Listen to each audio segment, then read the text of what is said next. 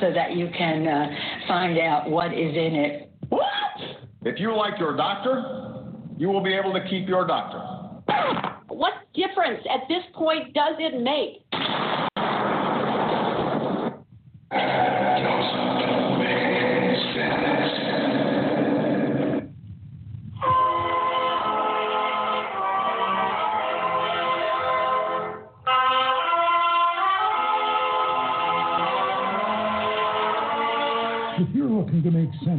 What's going on in the world today, come to the right place. Welcome to Southern Sense Talk Radio with your host, Annie, the Radio Chickadee Ubelis, and featuring Curtis C.S. Bennett and the most interesting guests that you'll find anywhere on Internet radio.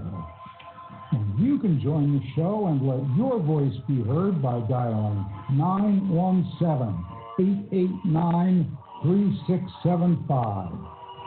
So sit back, relax, and remember Southern sense is common sense.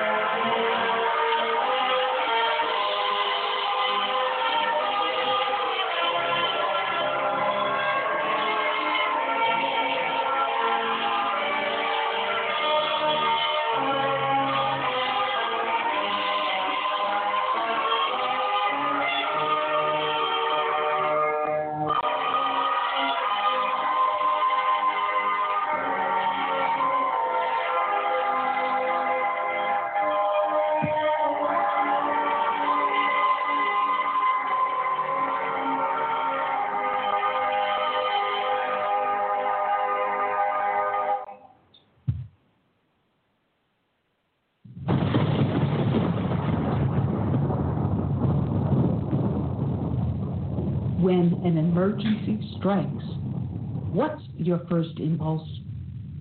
If your answer is run to the grocery store, you're likely to find chaos and plenty of empty shelves. So, how do you avoid this? Well, it's simple.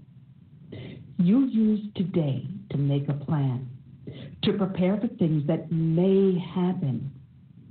It's a hurricane, earthquake, blizzard, or even social unrest, especially in today's political environment. The practical place to start is by storing up food in your home. And I use My Patriot Supply for my food storage. If you don't have an emergency food supply, it's time to do so. Here's a great item that makes it really simple a two week food kit that comes in a rugged, tote. And it's only $75 when you go to my special website, preparewithsouthernsense.com, or call 888 441 7290. This food kit includes breakfast, lunch, and dinners that will last up to 25 years on your storage shelves. So order now and prepare yourself, and then rest easy. So it's very simple. Just call 888 441 7290 or go to preparewithsouthernsense.com. You know what? Let's make it even more simple than that. You're listening to my show, and it's called Southern Sense, and you know you put a dash in the middle, southern-sense.com, and click on the icon for My Patriot Food. All right, and welcome back to another adventure here on Southern Sense, listening live on Blog Talk Radio, SHR Media, Lone Star Daily News up on iTunes, Stitcher, Spreaker, YouTube, WCET Radio out of Columbia, South Carolina. Oh, the heck with it. There's so many places you can find us at. Just go to the name of the show, put a dash in the middle.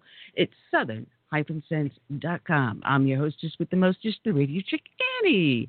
And today we have a special guest co-host because Curtis is on a bit of a hiatus until after the new year. Want to welcome onto the show the one, the only, the handsome and adorable Yanni. My husband, Yanni, is going to be co hosting with us for a while. So say hello, Yanni. Hello. We left out crippled. and also a co-host in training. I'll be lucky if I can step in for Curtis. oh man. Well, I'll do my best. Okay. Well, we've got a lot to talk about. We've got a lot of great guests, and up to the last minute, they had been changing. It has been so fluid. There is so much going on out there. This has been the craziest year I have ever lived into. Uh, so we've got ourselves a crazy lineup. We have filmmaker Daphne Barak and her, her uh, life partner Bill Ganasty starting off the show with us. They have a new film that is just coming out. It's going to be released officially on December 14th, but you can get a sneak peek, and we're going to talk to you later about how you can do that. It's called Trump versus Hollywood. What a fortuitous time to have this. And she's bringing along uh, rapper Money B, Money B, if I can talk straight, geez, uh, also, Shemane Nugent. She is a powerhouse in her own right, but she's also, you know, her as the wife of Ted Nugent. And another female powerhouse in her own right, Sam Sorbo, the wife of uh, Kevin Sorbo. And then we're going to have returning Dr. Alveda King. She has a new book out with Ginger Howard called We're Not Colorblind. And then we have a special guest friend of ours, uh, Dr. Kevin Coach Collins. I've known this gentleman for a long number of years. He's the author of The Dirty, Locked Away History of the Democratic Party How the Alleged Party of the Little Guy Has Been a 200 Year Parade of Crooks, Thugs, Bigots, and sub- Subversive Traitors. Is that not a perfect book to be talking about today? And then we also have Craig Huey. You know him as the host of Huey Report. You see him a lot up on uh, Newsmax. And then we're going to follow with the end of the show with our guest from the Heritage Foundation talking about the COVID virus, Dr. Kevin Pham. Uh, so we've got a lot to do and a lot to talk about, Yanni. I mean, talk about a lineup. Holy cow. Fantastic. And we have a possibility next week of having Dean Cain, uh, Ted Nugent, and possibly Kevin Sorbo joining us. We'll, well I'll know more later. Uh, but uh, that's that's what the word is. But we also do know next Friday uh, we've got NASCAR finals this weekend. So he's coming on because he's going to be participating in NASCAR this weekend. Uh, he is a NASCAR driver, uh, and he's also a recently promoted lieutenant colonel in the Navy, Jesse Iwuji. What hasn't he done? I've got to get a little closer to the mic. What hasn't he done? Uh, uh, this this guy is phenomenal. So next week, I mean, I'm dizzy over literally an hour before going on air. The guest lineup was changing on us. Boy, we there's so much to talk about. There is so much. We're going to be talking about uh, the election and the hatred of Trump and why we have that there. Um, and this is perfect because between Daphne and Alveda King, we're talking about the divide in America. Coach will be talking to us about the current events along with Craig Huey, and still the lockdown from COVID. Oh, geez. It's plenty to do, a lot to do. All right, I'm just going to do a little adjustment here. Okay.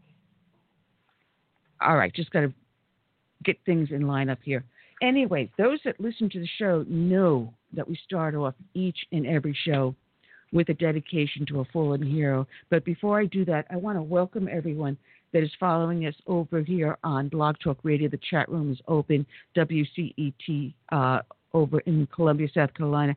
I'm sorry, there's so many chat rooms, I can't do them all, so I apologize for those listening at WCET. Uh, but we're also over on Facebook Live.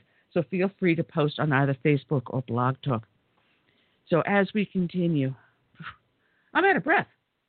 We're barely starting and I'm already out of breath. Anyway, um, today's dedication is going to go out to police officer Justin Putnam from the San Marcos Police Department in Texas. His end of watch was Saturday, April 18th of this year.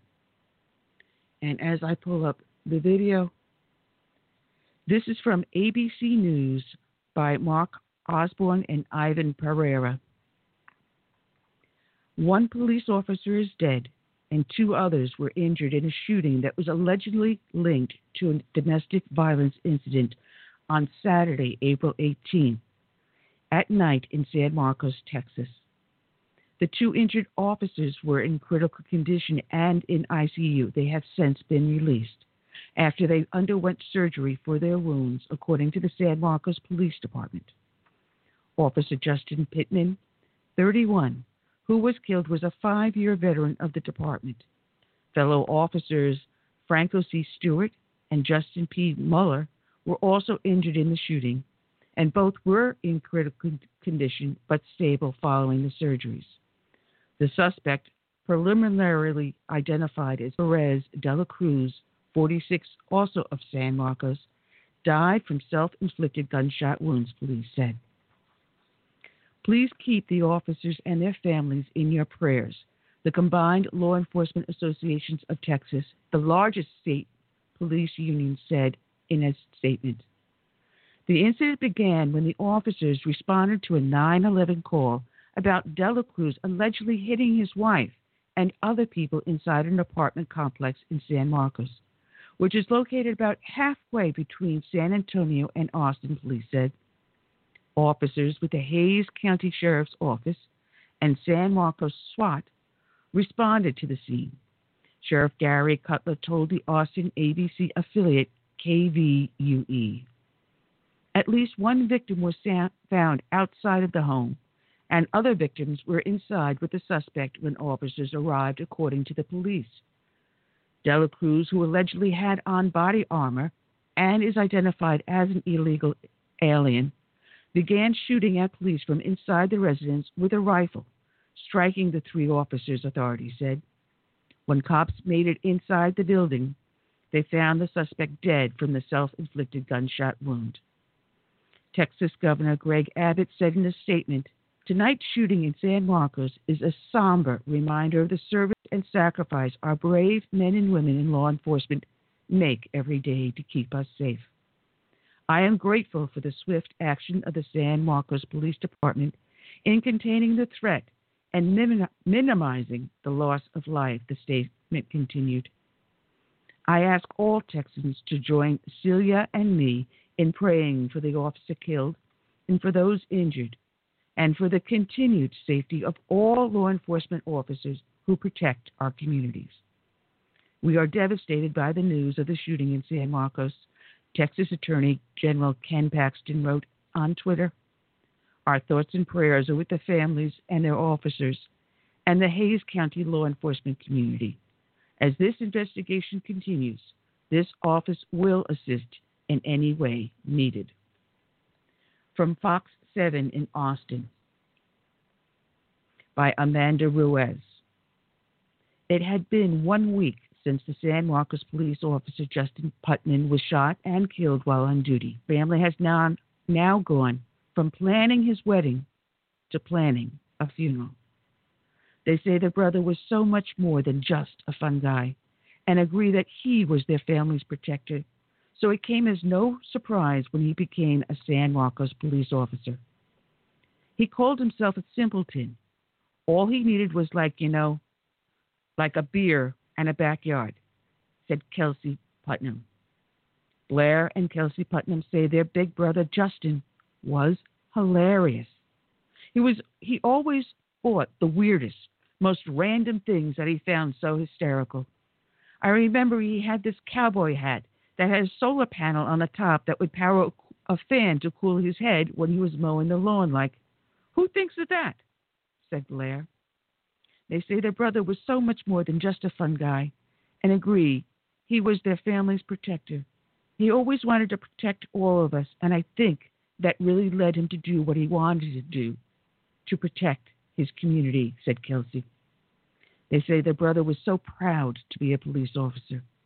It never even crossed their mind that one day they might get a call that would change their lives forever.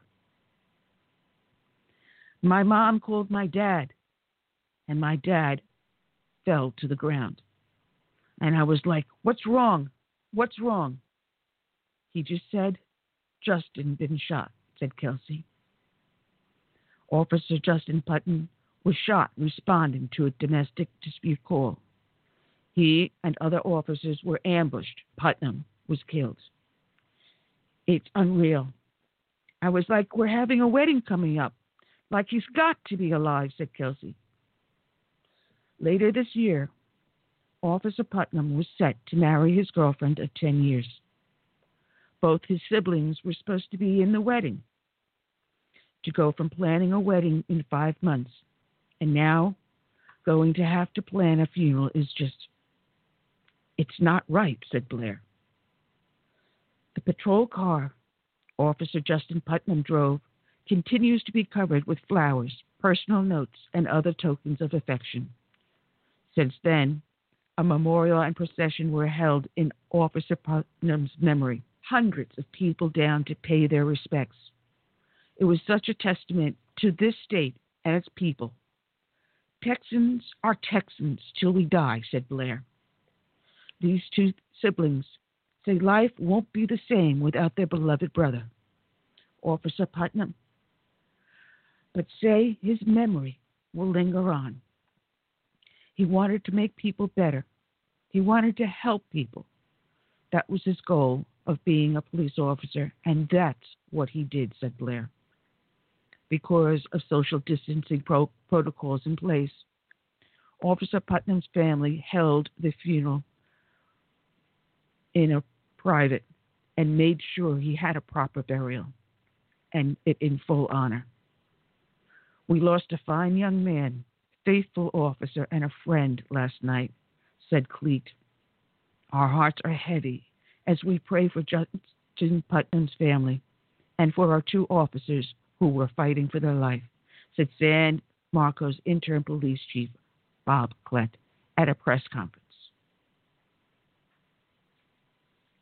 And from KXAN, Harley Tamplin quotes Kelsey Putnam's tribute to her brother and it reads Justin was the best big brother a girl could ask for.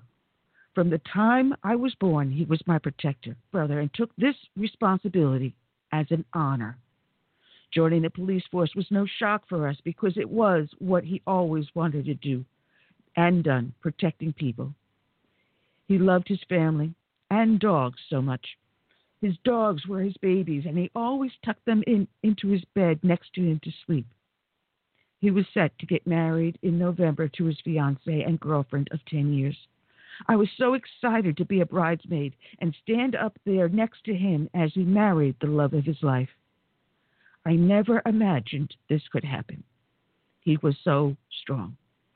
Kelsey Putnam. Officer Justin Putnam, stand down. You are end of tour. And Godspeed. We'll take it from here. Today's show is dedicated to police officer Justin Putnam. It is also dedicated to all the brave men and women out there that serve as first responders, be they law enforcement, firefighters, or emergency services. We also dedicate this show to all the brave men and women that serve in our military from the birth of this great nation through today and into its great future. And we dedicate to them this song by Todd Allen Harrington. My name is America. May God bless each and every one.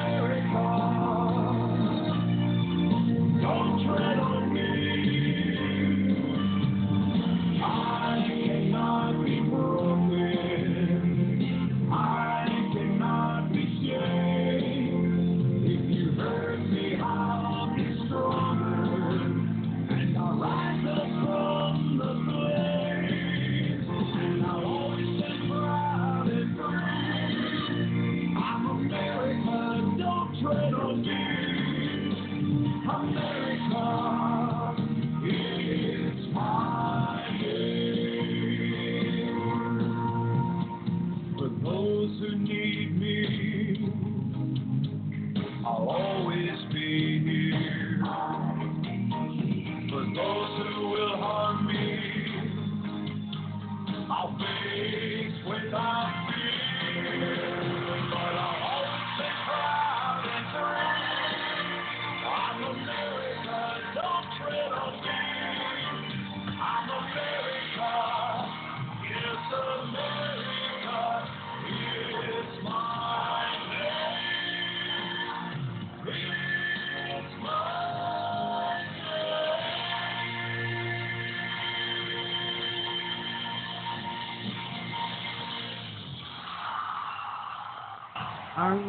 And we're back. You're here listening to Southern Sense here on Blog Talk Radio, SHR Media, WCET FM out of Columbia, South Carolina, Facebook, YouTube. Uh, oh, good Lord, Restream. Uh, I don't even know half the places I'm up on, including iHeartRadio.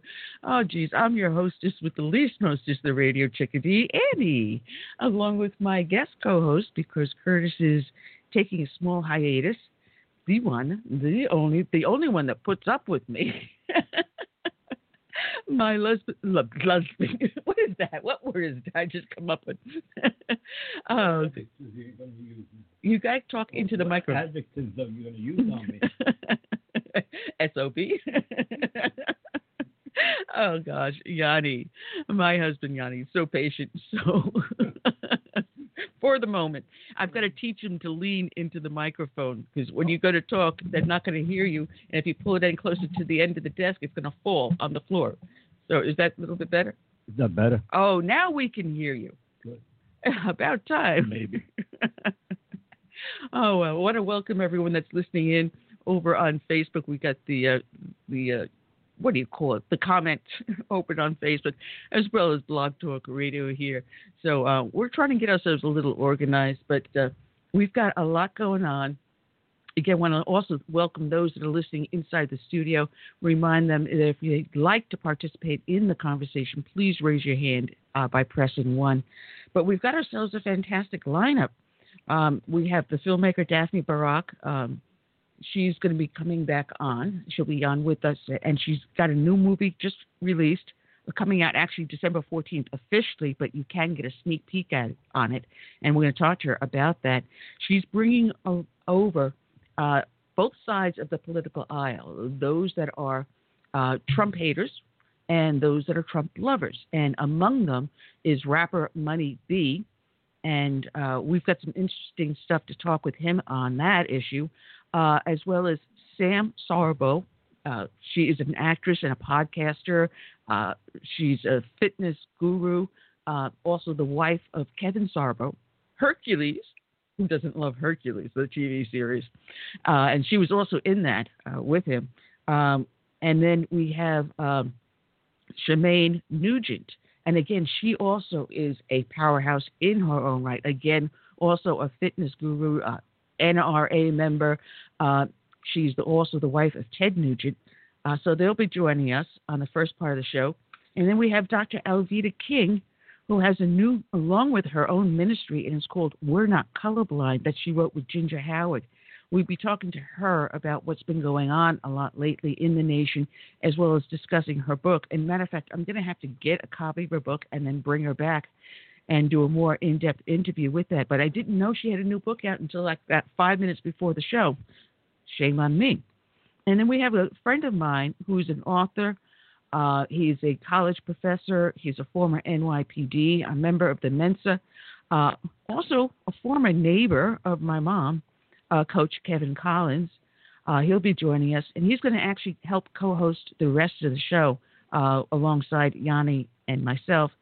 And then we're going to have Craig Huey, which he has the Huey Report, really excellent uh, podcast and you see him a lot up on Newsmax too. I, I have a funny feeling he may end up being a host on Newsmax soon. Um, he'll be joining us, and we're going to close out the show with Heritage Foundation guest uh, Dr. Kevin Pham, and he's going to give the real story and the poop and the scoop behind COVID. So uh, that's what we got going on, Yanni. What do you say to that? It's a great show. Uh, talking to the mic. It's a very great show. I'm looking forward to it. Yeah, so, I mean, they're doing the recount, and every time they're doing this count and checking the ballots, it's getting worse and worse. And I actually think it's about time Bob Barr pulls out his six guns and says it's time that we get the federal law enforcement agency involved in making sure we've got a safe uh, election. And we've got our first guest in on the line. And since I don't I don't know whose phone number is whose. I'm just going to bring the person on. And if my computer, there we go. Welcome to Southern Sense. I'm your hostess, uh, Annie, the radio chickadee. Who am I speaking to? Hello? Hello? Yes. Yes. Hi, who am I speaking to? I. You're speaking to Daphne and Bill. Oh. Hi, Daphne. I'm sorry. For a second, I didn't recognize the phone number. I apologize. How are you today? We're doing very well. Bill is somehow coming to join me, and I think we'll have Money B on the other line, right? Um, I don't see another caller in the in the studio yet, so we're waiting for him to call in. But anyway, okay. Um, you and Bill have a brand new film that's being released officially December 14th, uh, called Trump versus Hollywood. And oh my goodness, I I watched it twice. Actually, the first time I was so tired I fell asleep before the the ending, so I turned around and I watched it a second time. And this time I made Yanni sit down next to me and watch it. And you know, it's an amazing documentary. Uh, and if you don't nail everything that's going on right now, I, I can't think of a single thing that was poignant that you missed. You know, um, it's actually must have taken some real chutzpah for you to tackle the subjects on this film. Now, how did you manage to get 24 individuals from opposing sides of the political aisle, from different areas of the entertainment industry, to open up and speak to you openly on camera while there's a COVID pandemic?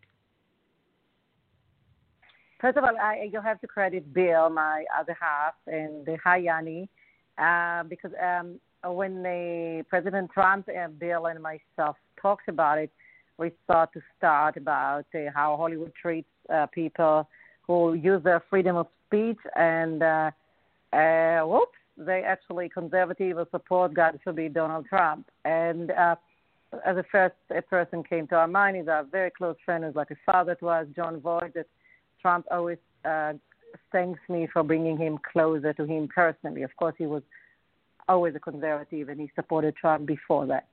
Um, and then uh, we thought about Roseanne, who always uh, complained that she was fired from ABC because she said she supported Trump. ABC has a different uh, explanation.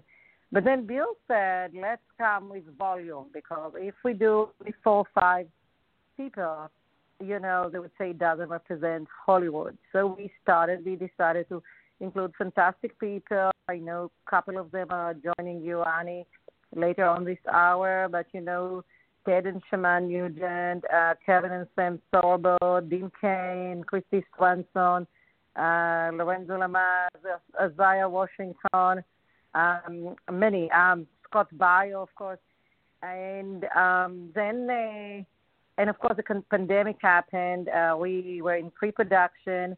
We were in Japan with the leadership of Japan when it came. We came back. The country was already in a lockdown, and we needed to make a decision: are we filming or not? Most all of all the extras wanted us to film because a nobody had a job, and you know, for an actor or musician, if you don't uh, get presents, what are we having? All the concerts, everything was canceled, and of course, everybody needed a job, plus the film crews and everything. So we took all the precautions, you know, social distancing, masks. We even had a doctor on the set at the first few. Uh, we didn't take it uh, lightly at all, and we managed to do 25 fantastic interviews. Everybody's safe. And then came uh, George Floyd, and we decided to talk to the uh, very famous rappers like Eric B. Money B is joining us right now. Uh, and basically, uh, yeah, it became a huge production, uh, two hours and four minutes, and uh, a very both side of the eyes. Bill, you want to say? But uh, you have to uh, to answer your question. Really, it's a valid question because um, everybody who came out, all 24, and they broke their quarantine and came out. So there had to be something, a reason for that, and that reason is you have to say it, it is Daphne because, like um, one of the leading um, uh, media executive, top executive from the U.S. Net Television's a close friend of ours, and uh, she told me how you know she knows Daphne with her Michael Jackson, Liza Minnelli, Eric Clapton, all those great scoops for the network television's prime time. Uh, you know what stood out right now is that her credibility. You know she she's the one that they uh, they trusted. They trusted that there is somebody legitimate out there, and don't forget Daphne is known to be. Uh, Hillary supporter, Bush supporter, or you know, you know, she has been uh, she has been on the scene on Hollywood everywhere, and uh, she supported Trump and became a Republican, registered Republican, and uh, worked hard. You know, the point is, uh, she has that credibility of, of being, uh, uh, you know, doing the right thing uh, for the right reason, and and at the end this project became a project of one America, turning divided America into one. So that concept uh, was uh, achieved with with these people at the very beginning, uh, from the get go. That's why they they all came out and they felt like it's time for one America. Well, I do believe I have Money B on the line. Welcome to the show, sir. Yes, you do. Thank you guys for having me. Hi. Oh, it's our pleasure.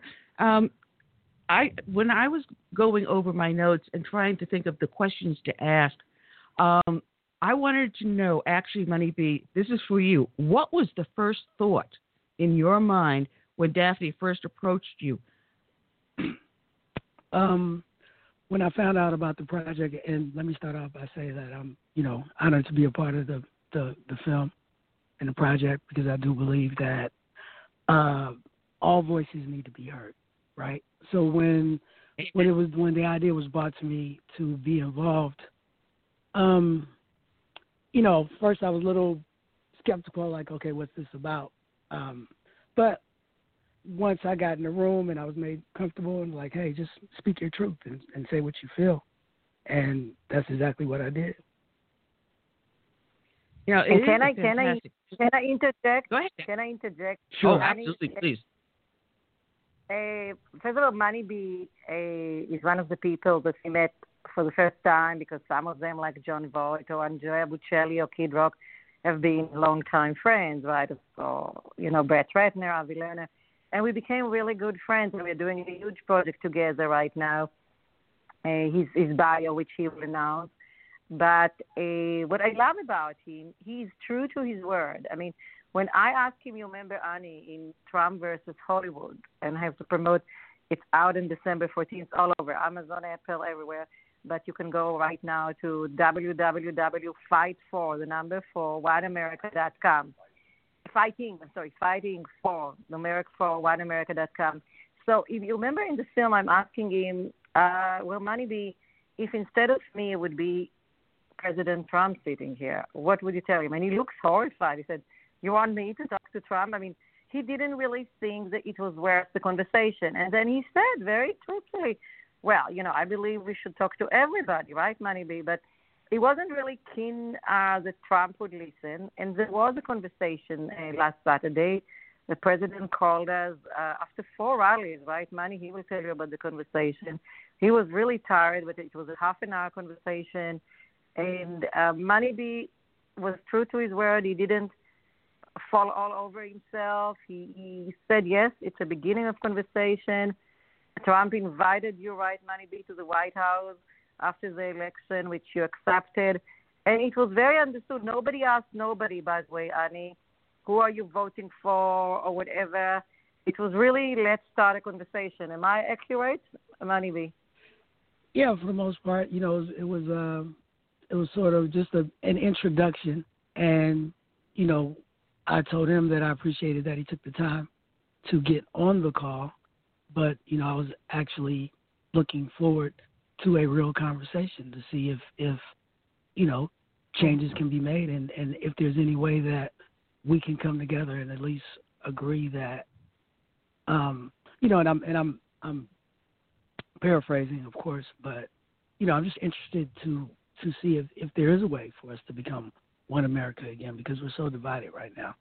It's you know it's crazy Well, my, my question to you is Were you surprised to find that conservatives were willing to open a dialogue conversation with you? Uh, yeah, to be honest with you, because that's not that's not what that's not my experience. You know, um, from my experience and my interaction with with people that I know to be conservatives are really like it's their way or no way, right? And they don't want to hear any other way. So you know, it's a it's a eye opening and learning experience for me, right? But I'm but I'm also eager to share my truth and and and, and mm-hmm. express, you know, because I feel like I I speak for a community. You know what I mean? Mm-hmm. Um, and what, what that's I who I represent. Is, is, what I find is that you do have brick walls on either side of the aisle. It's yeah. I, I've personally found that if you ignore the brick walls and look for those willing to have the conversation, a lot more gets done. If someone's yelling and spitting in my face, then that's not a person I want to have a conversation because they're not going to be willing to even listen. All they want to do Mhm. is to attack you. Um, but if if we live by the golden rule, you know, do unto others as you would have done unto you, if we live by that, I I, I think the conversation will have a good. What's your thought, sir? Um, I agree. You know, I always say like, you know, the, a lot of people, you know, we we talk at each other, right? So even if we if we disagree, we're not really listening. We just wait till the person stops talking so that we can continue proving our point. You know, and if you know, it's a skill to learn how to listen. You know, and and really Amen. have empathy and and really try to understand. You know, and and and if if both sides can do that, I think healthy conversations can happen. And Well, I, when you I go to to the you, Go ahead, Daphne. I have to tell you, Annie, and my, I, ju- I just listened uh, to the conversation between Manny B, Eric B, Isaiah, uh, President Trump, Bill, and myself uh, a couple of days ago. And I told him, as, as if I predicted what's happening right now, which I did actually. I said, you know, Mr. President, I told Manny B, and I said to him, you know, Manny B was a bit reluctant. He didn't think you would listen to him. So it was really, uh, he was very nice. It was a good, it was a feel good conversation, an opener. And I said, you know, but I told him, Mr. President, that whatever will happen in three days, it was three days before the election, right? Uh, you represent 50% of the country at least, whether you win or lose. Naturally, Annie, you know the president, he didn't like my remarks to win or lose. He said, what do you mean, Daphne? I'm leading here. I'm leading with the black community. I'm, leading, I'm, I'm getting Latino. I'm leading in Georgia. It was, you know, very energized. She should have been. but I really meant it. It it really doesn't matter. Uh, it didn't matter to me when I I suggested to host this conversation and we will go to the White House. Who is going to win? I mean, uh, because we are so to America, so the division is so strong that uh, unless we really you know create a dialogue with the other side, and each side, Biden and Trump, represent 50% of America each. I don't know. I'm very worried where we're going to go with this. And it has to be, as Money B said very wisely, a, a dialogue is not two monologues. The dialogue is something that you listen to me and then I'm listening to you. Exactly. Exactly. You know, um, in an effort to bridge the divide that we see today, uh, Money B, um, what type of a message would you like to offer to anyone and everyone to start the conversation? Because it's an uncomfortable conversation for a lot of people, but it's not going to get better unless we take that first step. Yeah, for me, and, and you know, and and it's it's I don't know why some people, I say some people, have a hard time understanding is it feels like when you're, you know, to ask to be treated fairly just and equal, it's like you're asking people to to like it's it's horrifying to some people. You know what I mean? Because what what we really want is equal rights for everyone, right? And however it is, Mm-hmm. whether it's uh whether it's, you know, financially, you know, financial literacy, whether it's um just the way that we're policed or everything, right? We we we we want to be equal. We want to be we want everyone to be treated fairly. But it just feels like asking for that is just such a struggle. Like some people just don't want to give that up, as if if we're treated equal, something's being taken away from them. Does that make sense? Mm-hmm. Yeah, and I don't absolutely. understand. Like a lot of times, I don't understand what the pushback to that is. Why is that? Why is that? Why is that so horrific? Why is that um, something that people just you know treat us equal? If we say that, then we're we're destroying America. That's And I what think it so- sounds like, and that's that's how it feels. Go ahead, I'm listening.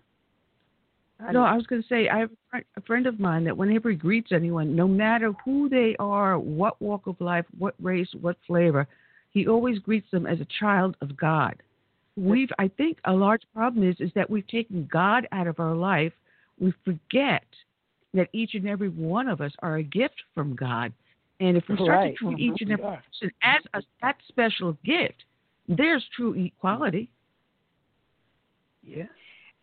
And you know that what- some uh, I I read uh, yesterday the last chapter of Money Bean bio, bio which he will tell you about, and uh, there's a couple of things that we we don't actually Too Short is talking about it in the film Trump versus Hollywood. Like Money B says, like you know, a policeman is stopping you when you're uh, when you're a child, and you ask, uh, "What did I do wrong?" And immediately say, "Oh, of course you did something wrong." And then uh, when you go out of jail and you're on probation, they say you cannot associate with people, certain people, but that's the people from your neighborhood that you sleep in the same house or in the same bed. So it's impossible, right? So we don't think about it. And Too Short has a very painful um, moment there. Then he says, you know, uh, each time, you know how many times I had a, uh, you know, George Floyd uh, moment, a policeman sitting on my neck, and I didn't know whether I'm going to survive. And then, what after what looked forever, they let me go because I'm the wrong guy, and there's nothing in writing. I cannot even complain about the incident because there's nothing in writing. And he said each time I've been leaving my home, I was just praying that I wouldn't bump into a white cop that had a fight with his wife or children the day before. You know, it, then you know I wouldn't I wouldn't have any chance. You know, so the things that you, I, and many of our, our your listeners right now uh, are not even aware of, and we have to have this conversation and to understand all the sensitivities, right, B? Exactly. And you know, I was having a conversation, you know, um and Daphne, you know, Pastor Greg, we had a long talk, and I was just saying that, you know, as children, you know, no child is born. You know, the children are born with a clean slate. So everything that a child, you know, as we as we become programmed, is something that we're taught, but something that we learn, right? So you don't, you know, you're not born as a, as a baby thinking that you don't like this person or that person because of this reason or that reason. It's what we learn, it's what we see, and how we're raised. And I just think that you know it starts here. Like in in our lifetime, it might not seem like there's a a a, a big change can be made, but if our children see the attitude shift, then they are better, and then their children are better. You you know what I mean? So I'm not I'm not delusional to think that we can have one meeting or one conversation, and things are just going to be okay if we all decide that it's worth working with each other. Then we can move in the di- the right direction. Well, I, I'm going to give a little perspective from a, a very personal uh, uh, experience uh, because Money B, I don't know if that Daphne told you, but I happened to be retired NYPD. I worked at Bushwick, Williamsburg. Okay. And okay. there, I would say 99% of the cops out there are good, honest, hardworking people. There are the 1% hair bags that give the rest of us a bad name. And one of the footposts, I don't, I don't know if you're familiar with Brooklyn at all. Uh, I've been there. You know, I've never lived Okay. in New York. Okay. Well, there was uh, in the area that I was, which was near the uh, G line, um, not too far off of Flatbush Avenue. Um, one of the footposts I had was on a street called Graham Avenue, and there was like a, a local, like a not exactly a five for dime, but like a a mini market type of thing. And outside the mini market were these two children's uh, mechanical toys, like the horse and the buggy, whatever. And the kids took a Yeah. quarter for the kids to sit on it. And one of my favorite places to stand was right outside that store because there was a lot of shoplifting. So my being there was a deterrent. But I can't tell you how many times I saw a parent walking in or out of the store and the child would child would eye those mechanical devices and you see the, the, the want in their eyes and the parent goes, No, I don't have enough money. What I did, mm. I carried quarters in my pocket. And when I'd see that, I would say, ma'am, sir, you know, I'll watch them quarter, put the quarter in the machine until the parent came out. I'd feed the machine. You know, that's what policing should be. But Exactly. unfortunately, it us versus them mentality. And unfortunately, we've gotten away from policing with the community to policing the community. And I think that's where Right. a large part of the conversation has to be. So it- that means that community leaders must go to that police chief or that elected official and say, listen, it's time to sit down and time that we police with the community instead of policing the community. And and I have a question as well. You know, from what I see, like how do we get away? You know, because police, from what I understand, is police. You always have to have your your fellow officers back, right? So, like you said, there's probably more good cops than bad. But when bad cops behave badly, the good cops have to have their back. So, th- what does that make them? Or how do we, you know? No, no, no. I disagree with you on that one completely. Okay. That is when the cop goes to the command's integrity control officer and sit down in Mhm. a, a confidential conversation and state their concerns. And before I retired, because I was injured in the line of duty, I worked with the integrity mm-hmm. control officer.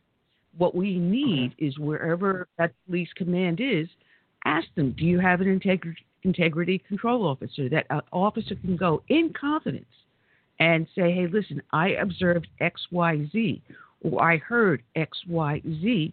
And that way, that integrity control officer can monitor that office behavior and determine if there should be a disciplinary action or, or not. And this is what right, we have but to what institute. about what about in the act while it's happening? Because you can do that afterwards.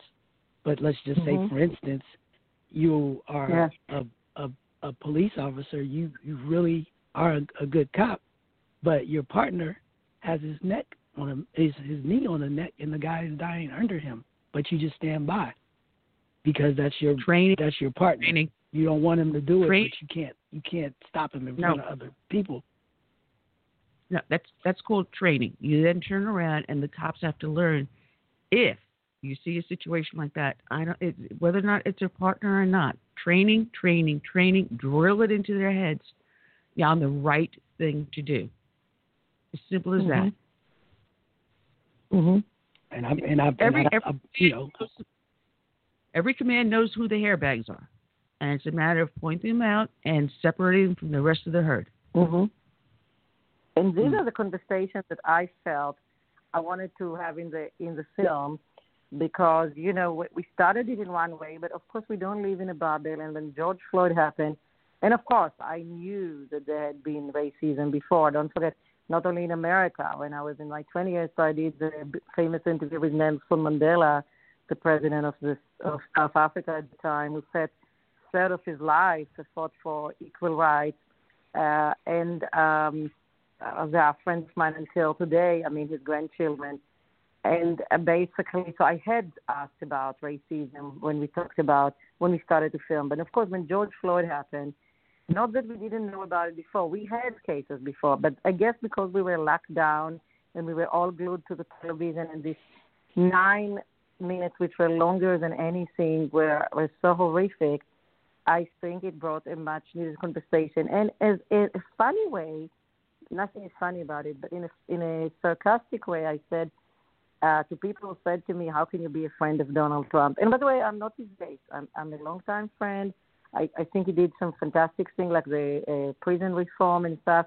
And I'm not completely uh, thrilled about his rhetoric, and, he knows that.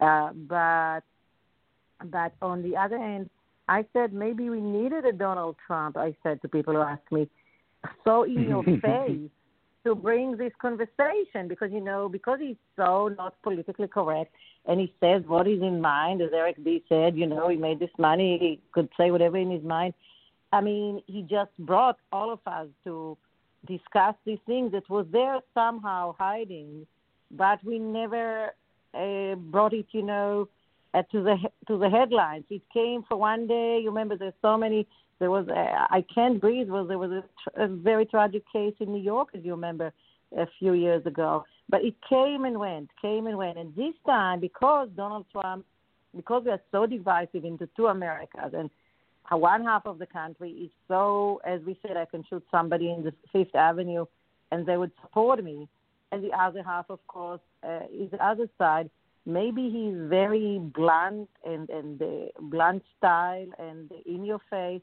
brought us to have this uncomfortable and much needed conversation. So I'm saying it in a sar- sarcastic way, but I mean it. Well, you know, and Yeah. I, I'd also like to ask a question in in you guys' forum since since we're here, because I was having a conversation with with one of my close friends, and what we couldn't understand is what is so attractive about that man to where you can turn a blind eye to things that we obviously see. You know, we see where he's not always telling the truth. We see misogyny. We see the the, the cheating. We see the, the the criminal accusations and and everything else. But what is it about it that that people can just say whatever? He's my guy. You know, forget everything else that we can obviously see that that's happening.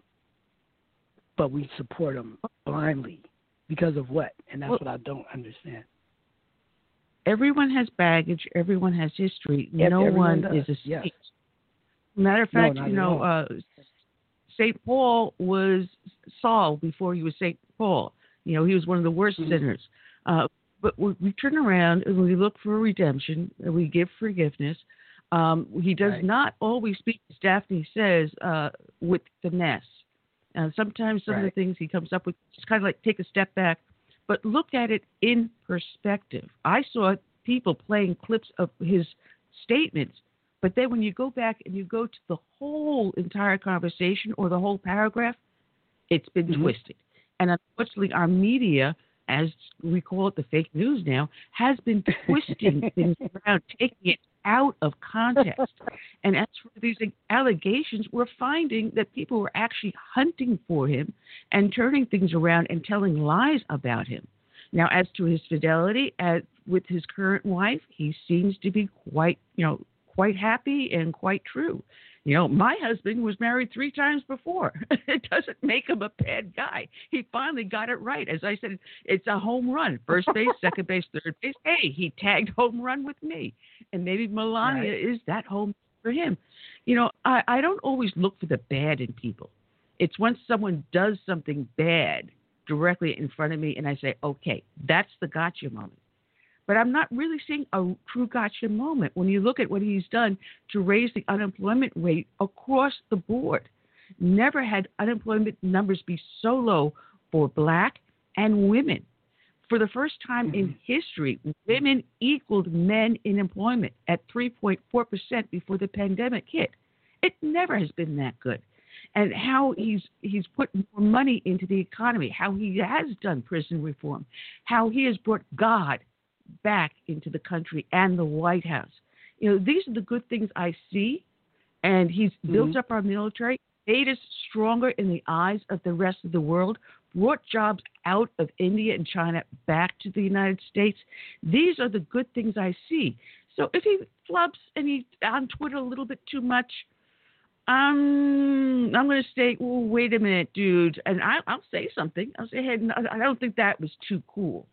So let's get back to on track to what we really need to do, and just hold off on that for a little bit. Yeah, nobody's hundred percent bad or hundred percent good, but you know, and if I've if I've if I've missed it, you know, correct me. But have we ever seen him admit to doing anything wrong? Can I interrupt something, Bill? And I want to interrupt. I, I have a son, Money B, and Sure. I also have an, a remark. Uh, first of all, yeah, okay, and, and but first of all, uh, okay, but just one question. First of all, I have a rule in life, and I am very fortunate to have met, as we say, everybody from dictators to royals to everything. I never make an opinion about anybody before I meet him or her, because then it's a third party, even if you see them on television and everything. So first of all, when you Yeah. when you when you always talk to him, B, and you see he knows how to be charming, although he was very tiring. So I said, Right. uh, so now you're coming with me and Bill to the White House. We should invite Annie as well. So you will see that now. And uh, so okay, so now Bill wants to say something. Uh, cut, cut that, that Daphne's comment right now, where you left Annie. You asked that question. The point is, you guys came to a, you ended the debate in a sense, and you posed the question, uh, both Manny and uh, Annie together. Now, the question is, this, uh, you you are asking Manny, he lies and he does this, he does, you know, whatever, all those things that you said, right? Now, what did I do? I wrote this book in 2019. Why did I write this thing book? This book, you know, uh, I don't write books. I decided to write it. I wrote it, and it was acknowledged, uh, whatever it's worth. The point is that this guy, this president, did. I I felt that he did number of things. I know the Clintons, I know Bush, I know Obama's, right? Because of Daphne. And I know that they did not do neither one of the three. One is Republican, two of them are Democrats. Neither one of the three did good for America in the past 24 years. That's why I started to write this book. I said, hold on a second. I'm an American. I became an American in 2012. This is my country. And why everything is bad here? It's getting worse. Who is to blame? I said these three presidents to blame. So when this uh, Trump, as an American, as a Yankee, as a whoever he is, right? Good, bad, ugly, uh, personality-wise. Uh, I'm not talking about what he says, how he behaves, character, and all that. I say, hold on a second. Somebody has to protect me. I, somebody has to protect me as a new American citizen against other countries because uh, we, we live in this country. Uh, We are divided into countries. This country belongs to us, and there is 192 other countries that are fighting for the same thing, same resources and everything. Somebody has to fight for me. So when I looked at it, I said, hold on a second. This guy, uh, however he's brash and everything else, is doing so much good for me as an American. He's taking care of me. And whether it is against China, whether it is the wall against it, uh, Mexicans, you know, let's say against them personally, the, the point is that nothing against any other country. It's it is for my interest he's doing it. He's just trying to make it good. So I looked at it that he does. 85% is good when I compare with Bush, Obama, and uh, Bill Clinton. What they have, they are doing only 20% good for America. Why this guy is doing 80%? So I said, good. I'm for Trump. You know, if there is somebody else comes in tomorrow the same way, uh, who does the 80% foreign policy, we are talking about our fight against the other countries, right? It's an international system. is an uh, is not a fair system. You have to fight there. So this guy has done so much for us that the other three didn't do. That's why, good. He has my vote on that end, and let the let the next one do the same thing. Then I'll vote for him too. I will be for him. Now, the domestically, all the issues that you guys were debating, I'm all you know. I'm a good listener. I I agree with you guys. So, everything, you know, we are on the same page. But uh, but he he did something that the other ones didn't do, so he gets that respect. He has to get that uh, as as a credit for himself. Well, I'm going to bring on our next two guests. Money B, do you want to hang out or do you need to run? Um, I do have to jump, but I'm just enjoying the conversation. I, li- I like it listening, but um, you know, I just want to Marie, say, you know, say I hi appreciate to you them guys. because they're. Marie, say Go hi to them. They're both in the film. Okay, Oh, yeah, hello. Money B, hang up. Sure. All right, I'm, I'm going to bring them on one by one, and then we'll Just so the going to talk to them. it's Let me let me bring them on. that- All right, uh, yeah. Stay on the line. Stay on the line hear- to stay. I will. all right, all right. We've got You the saw first on one the on, so I don't right? So which which one's which. So to whom am I speaking? This is Shemane. Hi, Shemane Sinead. How you doing? with- is the Hi, I'm well, thank you. All right, then this other one has to be Sam. Let me bring her on. Come on, computer. My computer's a little Sorbo stubborn. here. Hi, Sam. So we got Sam Sorbo and Shemane Nugent joining in with Money B, as well as Daphne Barak and Bill Ganasty. And if anyone doesn't know who I am, I'm the hostess with the least mostest, Andy the Chickadee, along with my guest co-host today, my husband Jani. Say hi, Jani. Uh, well, hello, everybody. Yeah. Hi, Adi. We All heard right. so much about you. And Money Well, B, you've listen. seen the film. You've seen the film. My my uh, my favorite uh, part with Sam Sorbo. Then she said, "Oh, you love you love Chinese so much, so go and hug a Chinese, right?" It's just amazing, right? Hey, Johnny, the And only you're thing is I don't. Yeah, and you're Um, so I- uh, I just want- you're so yes. I just want to ask Hey, one thing. can I- um, That... Go ahead, Daphne. I'm Shemane- sorry. Okay, And I just Shemane- wanted to say hello. I just wanted to say hello to Money B um, because my son is a big fan of yours. He is a rapper, and I don't know if you know this, Money B, but my husband is rock and roller Ted Nugent, who is in the film. Oh yeah, and he was great. He was great in the film too, as well. I, I enjoyed it. yes, thank you. hearing his perspective, for sure. Uh, But uh, definitely tell your son I said hello. I will. Thank you. I'm sure he's listening right now. His name is Rocco. What up, mhm, Rocco? Very nice. Keep rocking. Rocco the rapper. what up? Rocco the rapper. Rocco the love. Right, exactly. Charmaine is the other beautiful uh, half of uh, Ted Nugent. They hosted uh, Bill and I uh, at their uh, 300 acre ranch in Texas during pandemic. Uh, it was a very, very uh, uh, experiential day, and Ted is very passionate, right? And Charmaine has her own Yes. podcast. Uh, so it was really, as you said, Annie, to to film uh, Trump versus Hollywood was really uh, during COVID and during violence. Uh, on one end, uh, we were spending this time with uh, Ted and Shemane, and uh, Shemane was telling me, "Oh, we haven't left the the farm, uh, the, range for for weeks and weeks and weeks. I haven't done a manicure. She's beautiful, by the way. I haven't done a manicure Oh. for whatever. I mean, they, they were isolating uh, completely." And uh, Kevin and Sam we saw in Florida while the looting and the violence after uh, the tragedy of George Floyd was happening, curfew, they stole our car when we landed. It They stole your car. Yeah, I mean, Crazy was a. It was very, very, and uh, uh, basically, so and Money B uh, brought brought his father, who was legendary, you know, uh, one of the uh, Black Panthers in Oakland, to our home. Uh, so I mean, we really made uh, new friends, which was really uh, quite a quite something, right? Uh, Yeah, my dad so we- loves um, you guys. Right? I'm sorry, Ani, Honeybee, I'm what was that? you- uh, No, I just said my dad loves you guys. I'm sorry. sorry. I'm sorry. Oh, You know, yeah, she I'm she mentioned my dad, and I just said, you know, my dad really enjoyed hanging out with uh, Bill and Daphne. Exactly. We, he's going to be invited again. Yeah, they're really. Yeah, exactly. He loves my I husband's think- cooking. But we were I think only all the you only one guys- who was production. All of you guys are going to have to come cats. to our ranch in Texas and hang out. Yeah, Oh, yeah. exactly.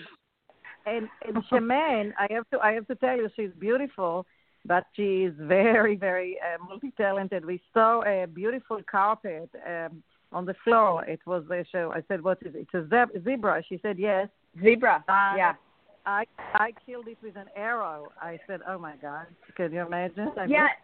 You know what, Daphne, you brought up that, you know, during COVID, during the shutdown, we, our lives didn't change at all because we've always lived a, a hunting lifestyle. Now, it's not for everybody, but during these times when, if you've got to rely on somebody else to provide your family with sustenance, then you might want to rethink you know how you go about uh, these next few days and weeks and months and years. I mean there's so many uncertainties in the world today. Mhm. and as hunters we're on the board ted and i are on the board of hunter nation with don trump jr and we are encouraging people to vote and hunters to vote because typically the hunting industry the hunters have sat back. Put their hands their hands are on their their butts are on their hands and they haven't voted. It and i think what this uh, has done and what you've done daphne is awaken the sleeping giant.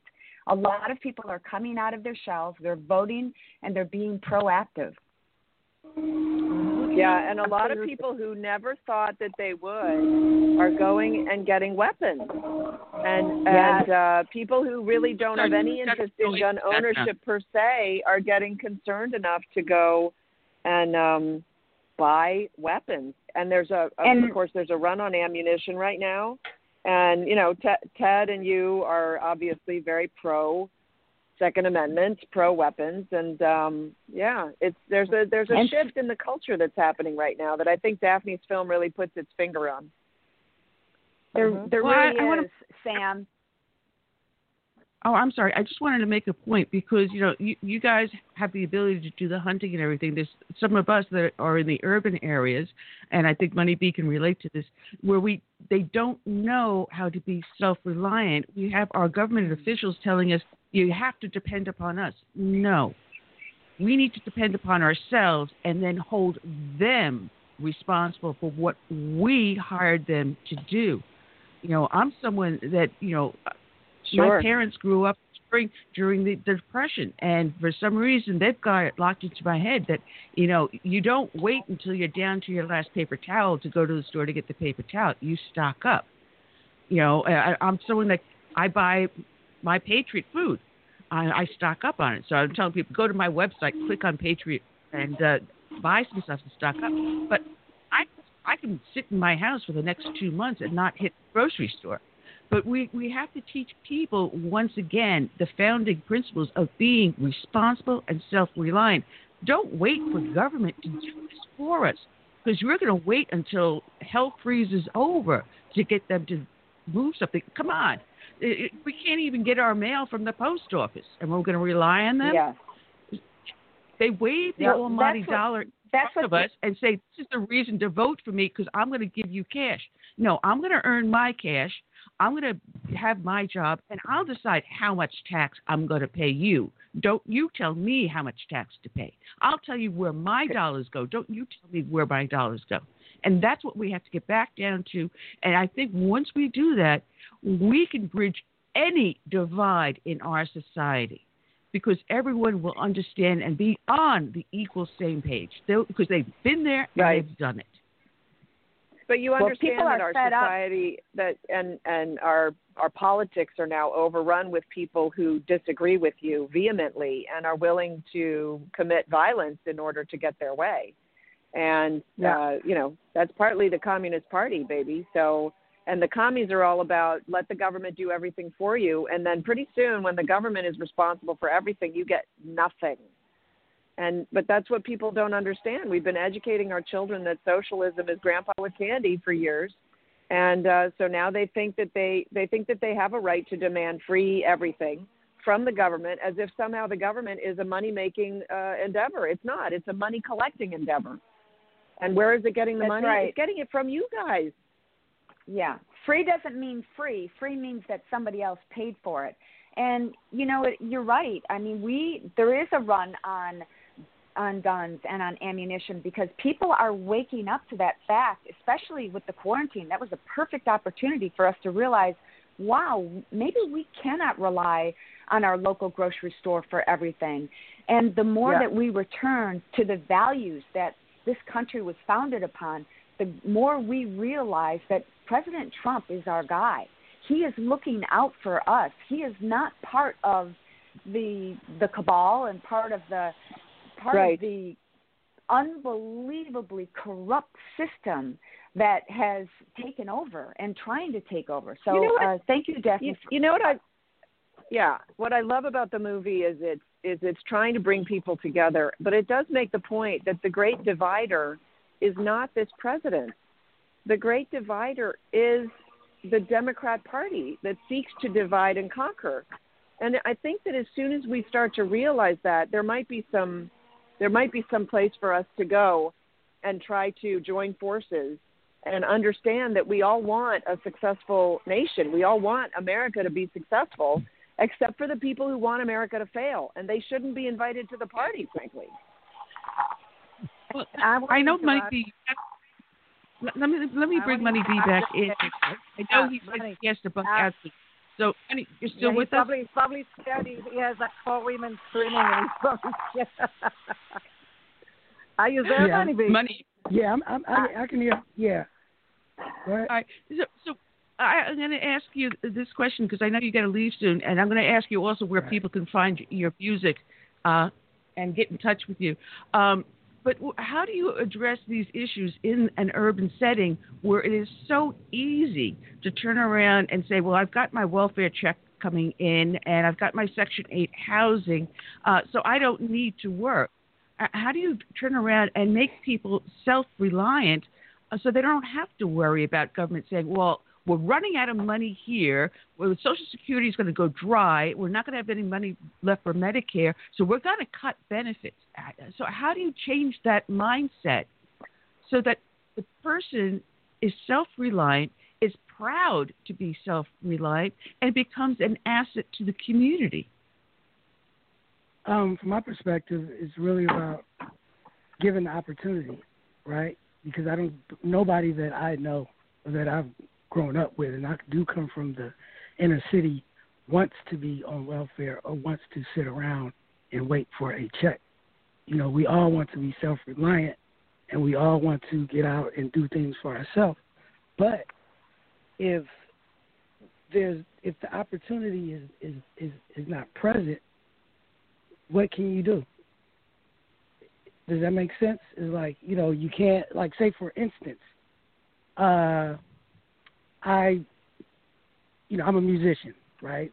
Um I something happens and I I get in trouble and then um I'm told like, hey, you can't you can't work because you've been to jail or you know, because you live here or because you do this or you look like this, just the opportunities opportunities aren't given to you. So what can you do? I mean, there are a lot of uh uh a lot of lot of roadblocks, man. It's just like it's not as easy as saying like, hey, you know, I'm gonna go out and I'm just gonna go work because there there is a such thing as discrimination, and it Well, happens. you know, there's, there's there's something that really breaks my heart, and you know, Sure. when I when I first hit the streets straight out of the police academy, and prior to doing that, um, I had owned my own business. I had managed businesses. I left American Express climbing the corporate ladder because I felt there was more in life and I wanted to help people. But when I got to Bushwick, Williamsburg, there were still buildings devastated from the riots of the 70s. And people don't understand when you destroy your own neighborhood, you tear down those very uh, stores that your aunt and uncle or your parents may own or your brother and sister may own. You take away those opportunities. And it takes decades for the community to try to start to, to come back to health. And I'm looking at buildings that were burnt out at least 20 years before, still empty. So that they're destroying their own neighborhood when they do these ridings. So you know, it, it breaks my heart. and says you're killing your own people. Why are you doing this? So you know, well, if you what, destroy what, well, what would opportunities, would, what's your would you stop and think that what would make somebody so frustrated that they would do that? Why would you do it to your own? That's my question. If you're frustrated and angry, then speak out and grab your elected officials and say, "Listen, we've got to change this and turn it around."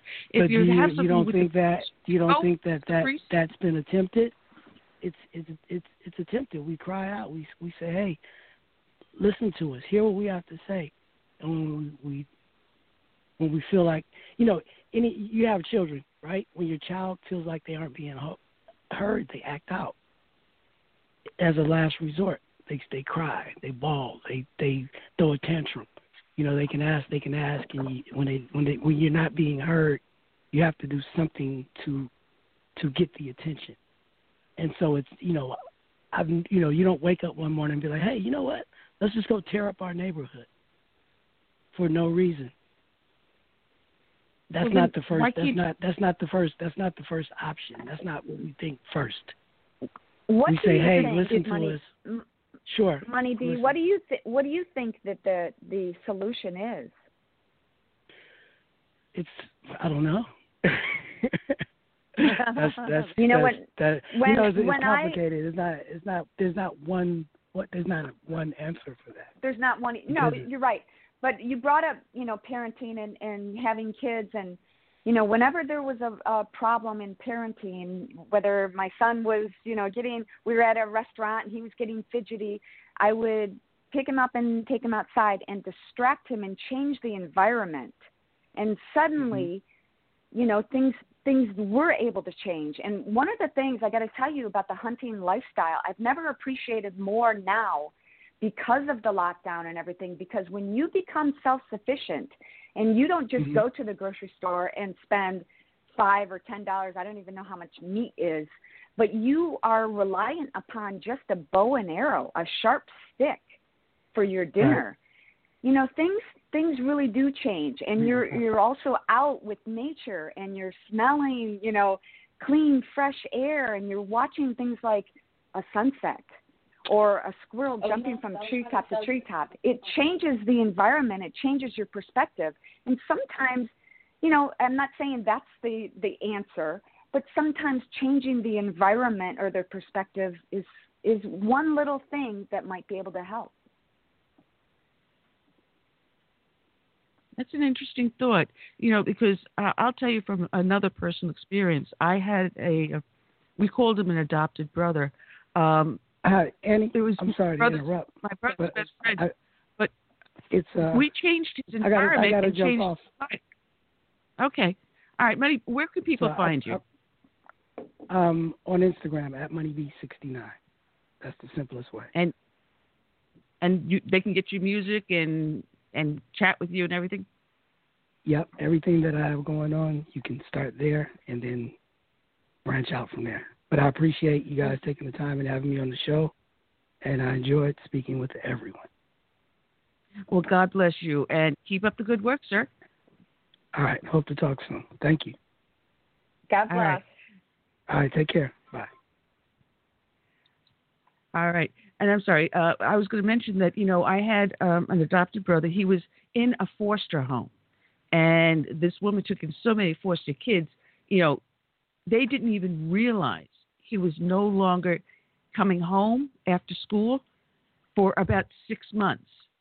And finally, my mom turns around, calls the, the foster mother, and says, By the way, did you know that Butch is with us?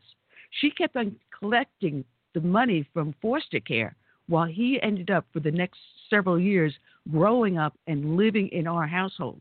And the kid was black.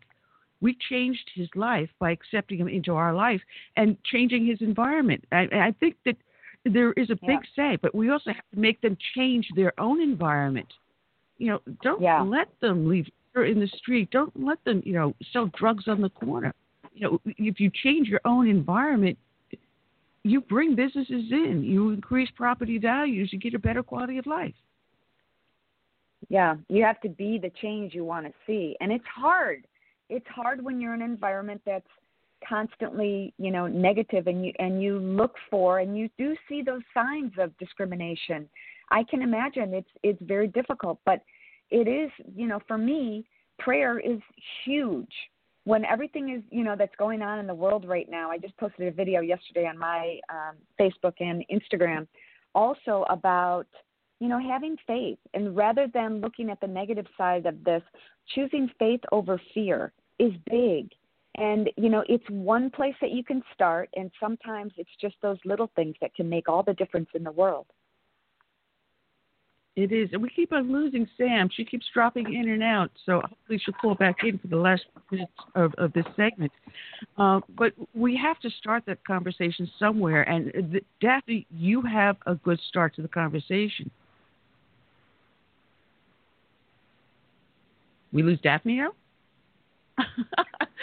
Look at they're all running. Well, away I'm here. you know, um, what made you decide to get involved in this project?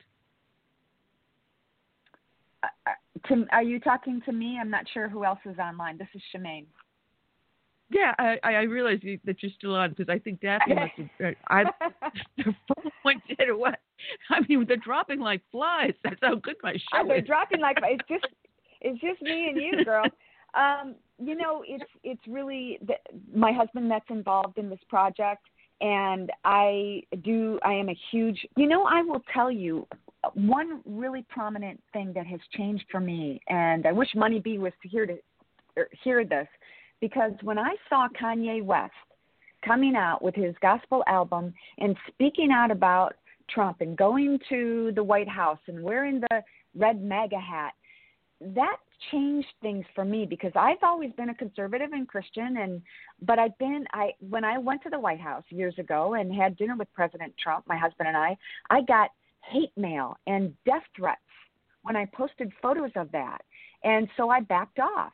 And then when I saw Kanye West posting about that and I thought, wow, can you imagine how difficult it was for him to step out and to be the change? And I that's when I really that's that's what changed things for me when I s- flipped that switch and I started posting more about my faith and more about President Trump. you know, it, it takes a lot of courage because you face cancel culture, uh, you face blacklisting, and it's, it's sometimes most people are afraid to take that step forward. And for the longest time, I didn't have any bumper stickers on my car uh, until someone totaled my car recently and I head on. So I said, "The heck with it! I'm putting the stickers on." So I've got two stickers on my tail. It says, "I stand the flag," and the other one's "Making Liberals Cry" since 2016, and it's Trump waving. So I finally That's awesome. yeah. So You know, I, I'm I've hoping. learned a lot. I've I've learned a lot from I'm watching my husband, who isn't. Pardon me. Oh, she dropped again. That probably was Sam. No, I'm here. I'm here. I'm here. Yay! I'm here. I'm here. I was there. I was. I listened to the whole conversation. It's a great conversation. Oh, oh, You that's hear me? Daphne. Sa- yeah, we we got you, Daphne. But Sam keeps on dropping in and out. There must be something with her phone line. But uh, Shemane, you were saying, you know, about your husband. Yes, I, I've learned a lot from watching him take it and take it and take it, like President Trump has. He has a lot in common with President Trump. You know, President Trump has just been bombarded with criticism from mainstream media, and the people who only watch mainstream media aren't getting the whole truth. and I've I've seen the lies about my husband, and I've seen him literally laugh at his haters, and it fuels his fire. For me, when I first started seeing that, it hurt me, and I I I didn't like you know I was very defensive, and he encouraged me to you know grow grow thinner skin or thicker skin i mean and and not let it bother you but rather let it buoy you because everybody's not going to like you. And that was one thing you know that was a little bit difficult for me. I i always try i'm a people pleaser. I like to please everybody Yeah. and i like to make people happy. But now i realize you just can't do that And that's a And huge that's amen. the on problem that one. and and that's a problem there of President Trump because I know him for years uh, since I was since Rupert Mur- Murdoch brought me to America when I was 20, and he is a people pleaser. He is very, and I'm not saying it, God forbid, uh, uh, criticizingly, because we all love to be loved, don't we? And we Yes. don't like rejection, but he really takes rejection very badly and punches back, and then people punches him three times and that create uh, you know a toxic atmosphere. Uh, and that's a shame because he's done great things. And as I said, uh, there are some things I don't like, like his rhetoric, but he's done great things. And I, um, you know, I definitely say proudly that I've been a long time friend of him, am a friend of him. Uh, but uh, what I love about Shemane and Ted Nugent, um, uh, Annie, you and your uh, uh, uh, audience, they're very interesting couple. Like why he's so passionate and as she said he doesn't care what people think. He has his own truth by the way my my my film trump versus hollywood my film editor is a very known uh film director that because of course nobody had jobs. I had the best people um, oscar nominee, doing my sound and color correction and he has been my editor and became a friend he is a liberal and you know bill my husband and i got a little bit at the beginning sensitive because Bill reminded him it's Daphne's film, you know. Uh, but we became very close friends, and uh, he actually called me and he said, "I'm looking at all the footage, all the footage, and I love Ted Nugent. He's so knowledgeable about her con- his conservatism. You know, he's not only a conservative; he knows his stuff. He was so uh, impressed. As you see how." We edit him against Mark Geragos. Mark Geragos is one of the most powerful uh, attorneys in Hollywood, uh, represent but left wing, represent Colin Kaepernick, very good friend of my husband and I. My husband and him uh, don't agree about anything, as you understand. But Mark Geragos knows his stuff on the other end. So to put Ted Nugent, who is so knowledge- knowledgeable, he has his arguments so well articulated, back and forth with Mark Geragos, I think it worked. Don't you agree, Annie? I do. I really do. But Shemane, I want to bounce this off of you because you know I do have some liberal friends and I've I've gotten into conversations. But the one thing I've always learned, you treat the person with utter respect and dignity whenever you do. No matter Yes, what they yes. say or how they say it, you just return it with you know dignity. But what we're seeing today, and I think a lot of it has to do now with the new technological age we have, we have people being separated. That- more important for them to be on their smart device. They don't have a face-to-face conversation. There is no interpersonal uh, uh, interaction like when we were growing up, and people forget that the person next to you that you're screaming at is as human as you are and is as real as you are and has wants and needs as much as you do. When you take that off the table, I think that is the main cause of what we are seeing. And now the isolation of COVID is making it even worse. Yes. Yeah, I agree. I and I worry for our children because the the face coverings. It's if you think about it, it's preventing our kids from seeing you know real people, real smiles and on faces. Nobody looks at each other anymore. Nobody talks to each other anymore. I mean, you can't. You got to be six feet apart. But I, I I do agree with you. I think that you know it's it's difficult to please everybody and I do have a couple of friends who are liberals and you know you as much as you can say let's treat everybody with respect. And that's what you know that's the the quote unquote look look i'm going for. That's what i try to do. Inevitably they will try to trigger you. They will push your buttons. And that's what happened at the the first presidential debate. And i've seen it happen with my husband. People will push your buttons. Now it's easy to say oh you know just treat them with respect. It's it's harder to take the high ground and to not um, engage in dysfunctional behavior. You know, we Yes, recently had over here a, a Back the Blue rally, and we're on one side of the street, and there's tons of flags and Trump signs. But on the opposite side of the street was a Black Lives Matter, organized by a local Mm. guy. They did is they deliberately crossed the street and started to walk through us, looking to see who they could trigger. And when Oh, we were the leaders of, of the organization, we stopped and we pinpointed the guy that was leading it, and we got into a comfortable conversation. And finally, he realized we were basically doing the same thing. He wanted to see law enforcement, better police, to be better people. We were supporting them because we believe the vast majority of them are good, and we want them to know that hey, we're going to be here to help you if you want to have the conversation we have. We had a conversation where we agreed, but there's always the agitators. And Shemane, you are so mm-hmm. right. There's always the one or two that are going to come out, and they're going to get into someone's face, and something is going to be said or done, and that is very unpleasant. We had one gentleman that took the bait. I had no idea who he was, but the next thing you know, I am being attacked because this guy had an opinion and said something that was inappropriate. I'm not going to apologize for what someone else says. I'm going to say first. I told Yeah. her first off, I have no idea who- who you just confronted. I did not see it, so I can't answer for it, and I will not defend someone else. I'll defend myself, my actions, and that's what I'm responsible for. And this does not. That message doesn't get out.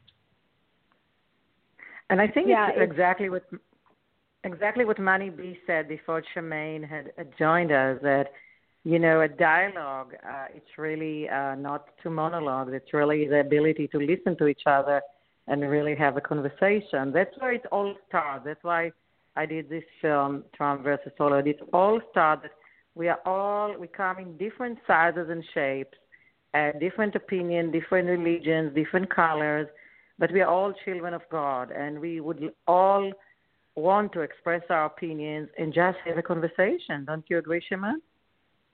Absolutely. Um, but the problem is, Daphne, I think that, you know, the other side, so to speak, um, you know, they look for ways, and this is in Saul Alinsky's Rules for Radicals, they look for ways to increase insecurity, anxiety, and uncertainty. And that's exactly what they did with BLM.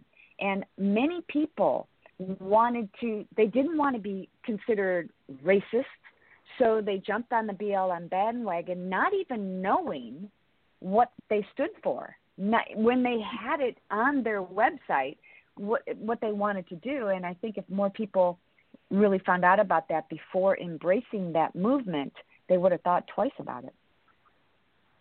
But they also That's a prey on people that are weaker, and they they Yes. need the following, need the adoration. So they prey on people that are definitely weaker, that do not take the time to do the research, have the inability to think things fully through. They want leadership. They want to be led around. They want to be told, and they want the popularity. Oh, now I'm part of the Black Lives Movement, and now I'm getting more hits on Facebook, Instagram, Snapchat, whatever it is and they rate their happiness by being led, by being controlled, and by how many likes they get online. Yeah. Instead of being something like you, highly independent, that says, I couldn't give a rat's you know what. I mean, I, I have no idea how many Consequences. followers I, I could care less. no, I don't mean to say that, folks. I do love you following me. Please keep on doing it. but it, it makes it even it makes it even more difficult when big tech is suppressing conservatives. So we, you know, we hope and pray, and we need our president to, you know, help get us out of this quagmire. Because quite simply, if Biden actually does take office, we're doomed. where he's taking. well, we'll see about that. We'll see about that.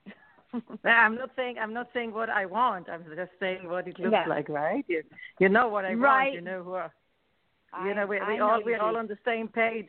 You're all on the same page here. Uh, uh, I don't have to ask you what what what you voted. You don't have to ask me, right? We all know that. I'm just saying, but uh, Yeah.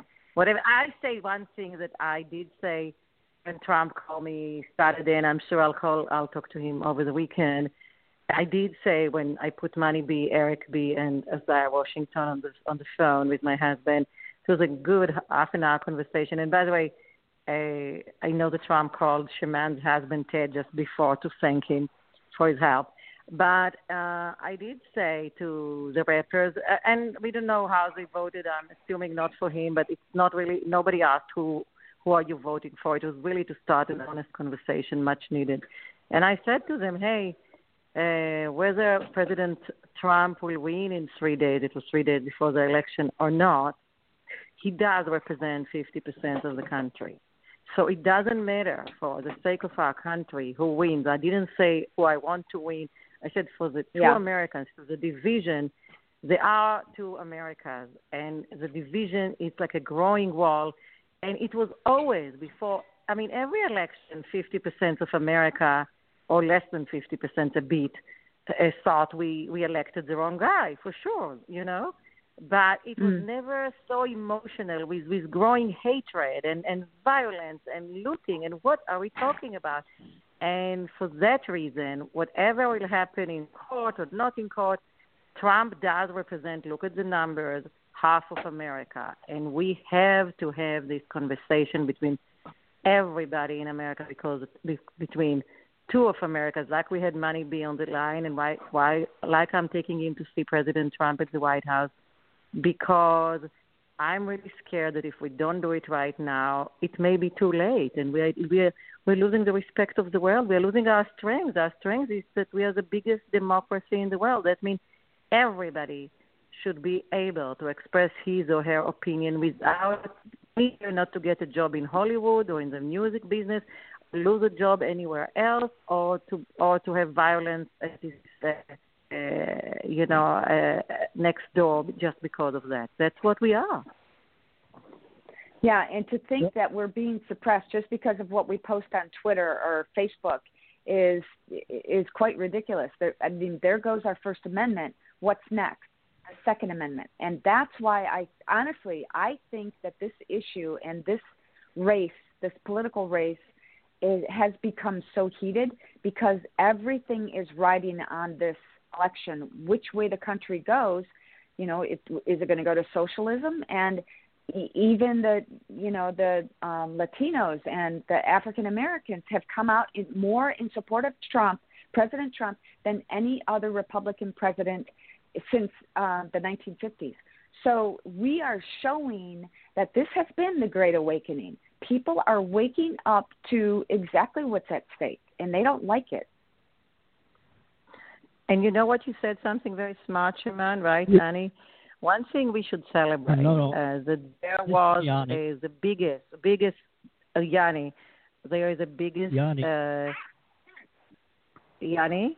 Uh, I just want to Yeah. celebrate that so many people went and vote, whether you know through uh, through the mail or, or personally, because it's the biggest voting uh, ever in America. So, uh, as I said, the the bad thing is a growing division and the, the you know escalating hatred. But the good news is more people really care. So we have to really Yes. incorporate everything, don't you think? Absolutely, Yeah, I think I'm that sorry. that's the biggest problem. Go ahead. I'm sorry. Jani? Um, uh, Andy, yeah, this is Jani. Um, hi, both of you. Uh, Annie's Hi. on, another line right now, so I'm gonna. Um, Daphne, I just wanted to mention that when I watched your uh, film, um, I loved the way you did it was because you, asked the question and let them run with with it without interruption, and that's what Annie does, and that's what really makes a good um, conversation when you let the other person tell you everything else before you interject Mhm. something. That's what really And for me was a And Shemane a has great. Shemane has a new podcast, and she has the same style that we're going to push. I totally agree. There is no point. Uh, that has been always my network interviews, whether it was primetime ABC, NBC, or CBS. Uh, I always to listen to to my interview because otherwise, why did I bother to go and book the interview and travel? I mean, I can talk to myself in the mirror, right, Shemane? Right, absolutely. I mean, Yeah. there's a happy medium there, and there's a there's a dance that you know. Obviously, there are time constraints, and you know, Daphne, when you when you talk to Ted, you could just say hi, and he's got you know he'll he'll be talking to you for 15 or 20 minutes. But he does have a lot to say, and he's done his research and he's done Yes, his homework, does. and yes, he does. Yeah. Shemane and Daphne, Yes. Shemane and Daphne, I don't mean to really cut you off. I've got Dr. King on the line, but uh, people No, can no, no, find Shemane, the Yes. I- I've, I've got to bring Dr. King on because she only has uh, 10 minutes with us. All right, can you, uh, if, if you want, I'm going to bring her on, okay? And we've got with us now Dr. Alveda King with the show. I'm your hostess, Annie, the radio oh, I chickadee. know Vida. Vida, I love you. How are you? She's got a Wonderful. She's How got a break. you? Yeah, I know. We should Ah. talk this afternoon after I. So let me first of all uh, uh, thank Money B and Shemane and Sam, who somehow I don't know. uh, It happened to me. I was also dropped off, and uh, it's a film. It's Trump versus Hollywood. It's going everywhere, like you know, Apple, Amazon, iTunes. Uh, on uh, uh, December 14th, uh, right now, because of the election, you can uh, watch it at www.fightingfornumeric41america.com. Everybody from Ted Nugent to Kevin and Sam Sorbo uh, to Money B to everybody are fantastic there. And Shemane, I'm going to call you this afternoon, evening your time, okay? Great. All right. Well, Thank Daph- you so much for having me. Great. you, and enjoy and thank you, Vida. Vida, we should catch up in the weekend, all right? Okay. All right, my dear All right, and Doc- Annie and Jani, thank you so much for hosting us. It's oh, our you- pleasure. well, a really big pleasure. Thank you. Dr. King, welcome Thank you. back to the Bye-bye. show. I, I, I've had a show today that's like herding cats, but I wanted to, to welcome you because you've got a new book I was unaware of, and I apologize for that. I got myself taken to the woodshed uh, that you wrote with Ginger Howard called "We're Not Colorblind." And uh, Daphne's film is about the division in America, and you are with Dr. Howard um, have written a fantastic book. I just did like a quick look at you know the cliff notes type of thing, but I'm gonna have to get it and get you back on. Tell us about it. Well, that's wonderful. Ginger and I started the book about three years ago, believe it or not. We worked on it and had it ready, and then it sat on the shelf for a little while, and then it was released this year in 2020, uh, August the 28th, which is the anniversary of the I Have a Dream speech. And the book basically is saying that we are one human race. We're not separate races. We are the human race. And as a human race, we can learn to live together as brothers and sisters and not perish together as fools. And so we have different of our own life experiences and things that we talk about and how you can learn to see color. You have to see color. To say you're colorblind and you don't see color, then you need glasses. But we see color, and color, skin color denotes ethnicity, not race. And so we celebrate skin color, we celebrate ethnicity, and then we acknowledge that we are one human race. You know, I have a, a friend of mine, Lenny McAllister. Whenever he greets me and he greets anyone else, he always calls them the child of God. And we tend to we tend to re- forget that God is in our life. He doesn't make dis- mistakes. He chose us to be who we are at this point in time, and so we should embrace it. And someone turned around and said, "Well, we should have open borders." And I said, "Wait a minute. When Christ bestowed the Holy Spirit upon others, He sent us out to the world. He did not tell the world to come into Him." And if we take those those basic ideals and recognize each other as equally human, uh, we won't have 95% of the problems we have now. Absolutely. And as far as open borders are concerned, we want to be charitable, we want to be loving. However, when people have ill intent when they come across your border, uh, for instance, why do people have locks on their doors at their house? Uh, just leave the door open. Anybody wants to come by, come on in. Well, some of the people are going to be nice, and they're not going to come in and hurt you and steal your property. but some will. So that's why we have doorbells. And when we ring that bell, who is it? And what do you want? And do you have credentials? That's just a normal, logical way of thinking. And I'm just wondering how many times does Christ mention my father's house? There are many Mm-hmm. rooms, but it's my father's. So it means that, hey, wait a minute, there's a certain thing that you've got to do in order to get in here. You know, they, they say the poem on the uh, Statue of Liberty, and I said, why don't you recite the last phrase, that I hold my shining light to your door? I mean, Mhm. obviously, even the poet realized you've got to go through a door. You know, and, and Christ says, "You, I am the light and the way, the door in which you go through." You know, people forget, and they're so busy with their political agenda, they forget their moral agenda. The moral agenda and the uh, the way that is given to us to love, respect, regard, and to go by a standard. And a standard is always a necessary factor. When there are no standards, just like when there are no boundaries, then the disorder, you know, the disharmony and the uh, order is lost and things like that. So that's why we need to have rules and regulations, but they're not meant to confine us and not let us be creative, but to help us to learn how to treat each other. You know, um, we had Money B on uh, earlier, and he, when he was describing what he sees with Trump, um, he's saying, well, the lies, the cheating, and this and that, and the, the, the legal scandals. But the media is twisting everything around. I watched the other day that they had a clip with Trump and saying something, and they only had the back end of the what he was talking about and didn't put in the front end, so there was no context. So of course you hear that one line, it sounds awful.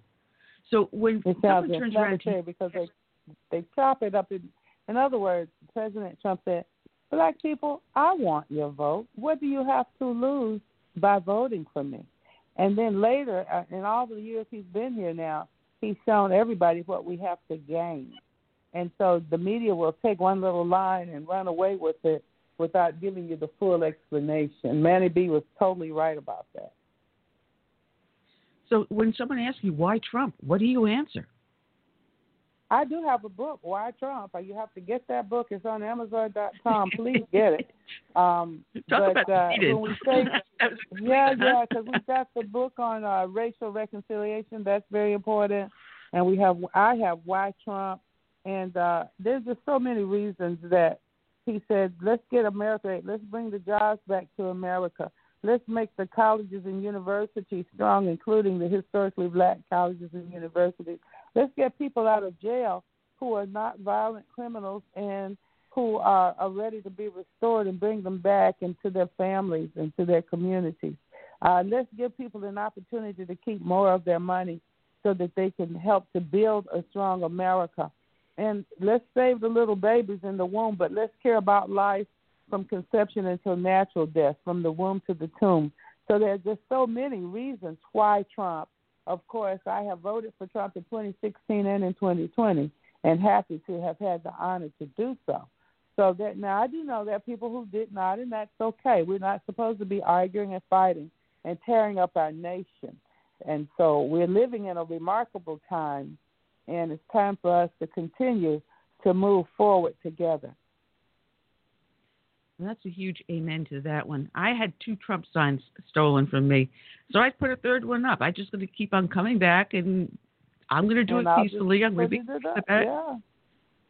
just keep on Mhm. keep on plowing keep on plowing because we don't always succeed on the first try so we have to try again but you know as you said point is to to look at each other equally but i had mentioned with our prior, guests in today's society everyone is so into social networks to their smart devices how popular you are on social media how many likes you get how many people you know friend you or repeat your your posts people are buried into their devices. When you could go out to restaurants, you'd see a family sitting there and no one's talking. They all have their face devi- uh, in their devices. So how do you turn around and get them to look at each other as fellow humans when they're just you're just a number on a machine? Well, we begin with our conversation what we say. Ginger and I, in, our, in that book, um, we're not colorblind. Begin to see each other. And say, hey, hey, sister, how are you? Hey, Alveda. Hey, Ginger. Um, we see each other ethnic, our ethnicities, but we see beyond that as well, and we work together. So it starts individual, first with yourself, then one on one, then with people around you, and it goes out broadly into all of our communities. You know, um, something I used to do as a kid. You always found something nice to say to someone, compliment them, or something like that.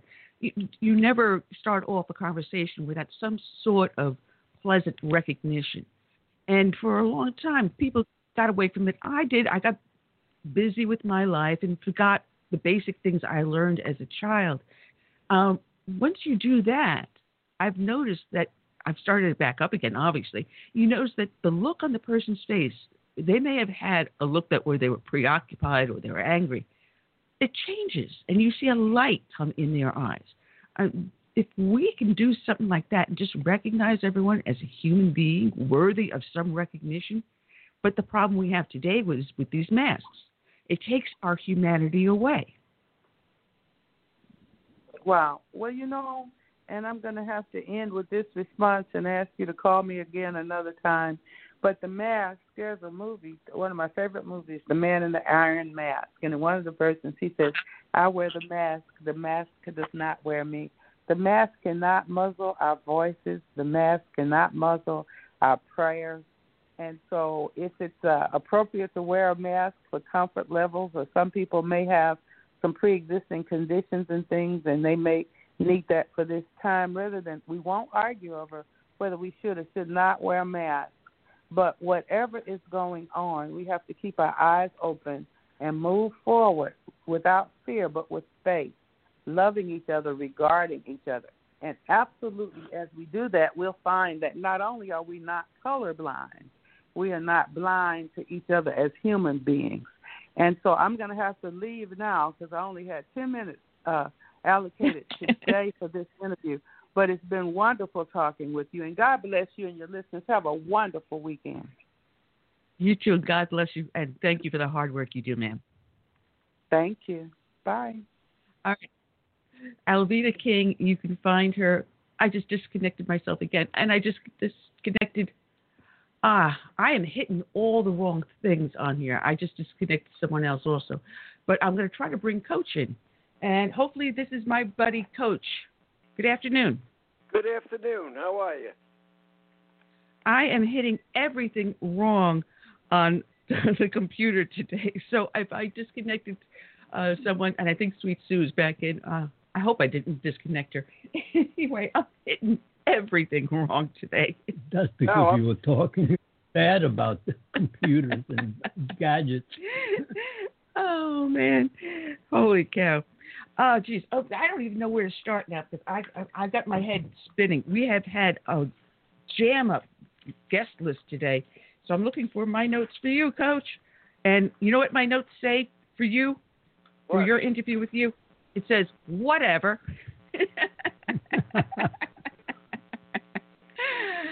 oh man, and you know people should get a hold of you because you send out a really good newsletter every day. And I haven't got through the whole one today, but give us some what up on what's going on. Well, actually, I'm on uh, newsletter two for today because there was so much. And uh, I guess we can start at the top, which is uh, uh, just a me to you, whoever's reading this. Uh, and uh, and what I say is, don't sit in a mud puddle sucking your thumb. Get up and find a way to fight. Make them drive you to your knees if they can, but don't ever voluntarily genuflect to evil. All right? And I run and I run a list of every state hotline, voter fraud hotline.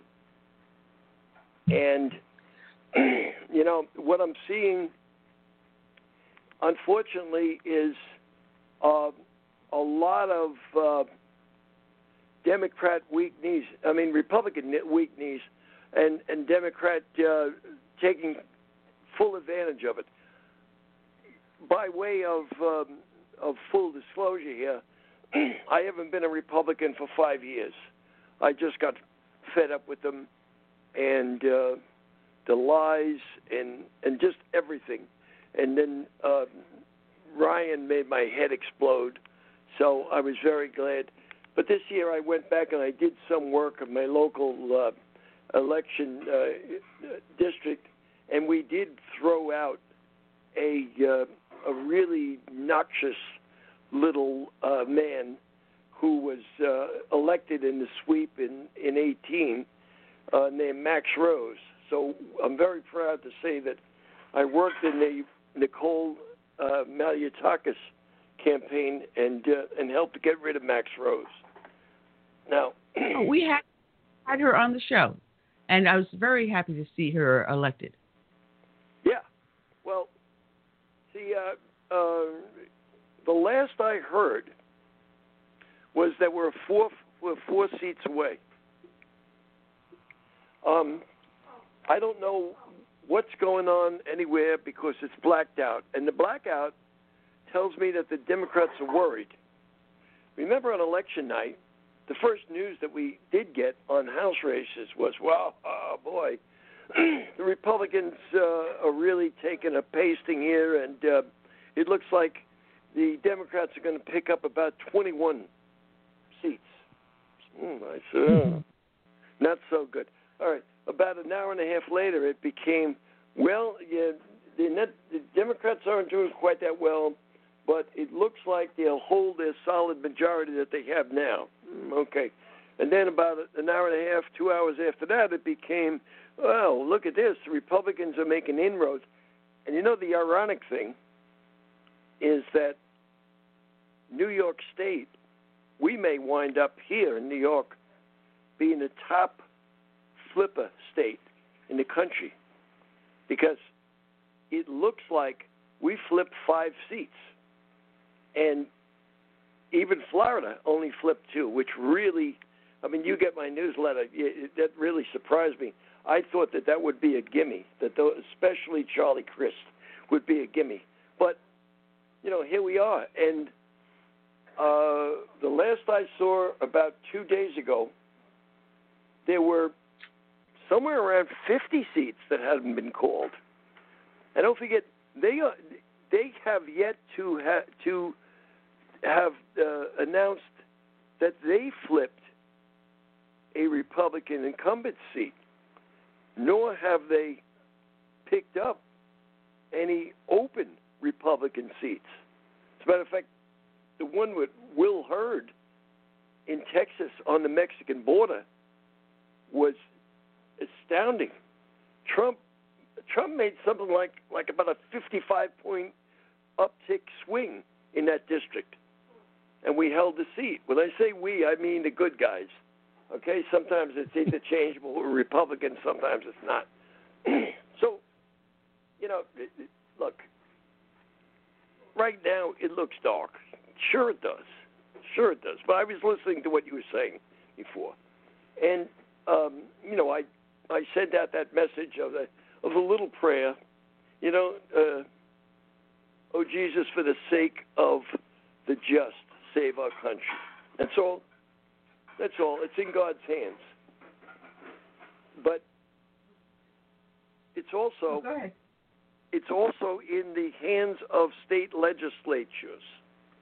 Now, the guys in Pennsylvania don't have the stomach to do what they're supposed to do. So they've already said they're not going to do this.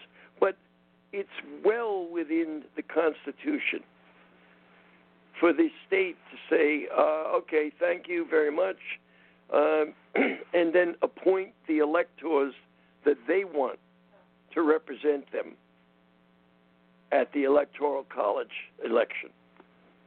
so, you know, but we'll we'll just have to see. If you, do you really want to win? Do you really want to win? Do you want to? Do you want to live under socialism? Do you, do you want to crawl Well- on your knees? Okay. Yeah, we're, s- we're but they're seeing so much shenanigans going on. You know, ballots being backdated, uh, ballots without postmarks being accepted, um, I sent out to uh, uh, the uh, federal GOP uh, a link to a training session that was going on on Wednesday in Georgia, done by the Georgia GO, uh, Democratic Party. And what they were doing is calling volunteers to do an online training to knock on doors and help people after Election Day. This is the Wednesday after Election Day. Quote, cure their ballots. Yeah, I, I, I yeah, I, I put that up. Uh, and uh, see, stuff like that is just uh, illegal and unconstitutional.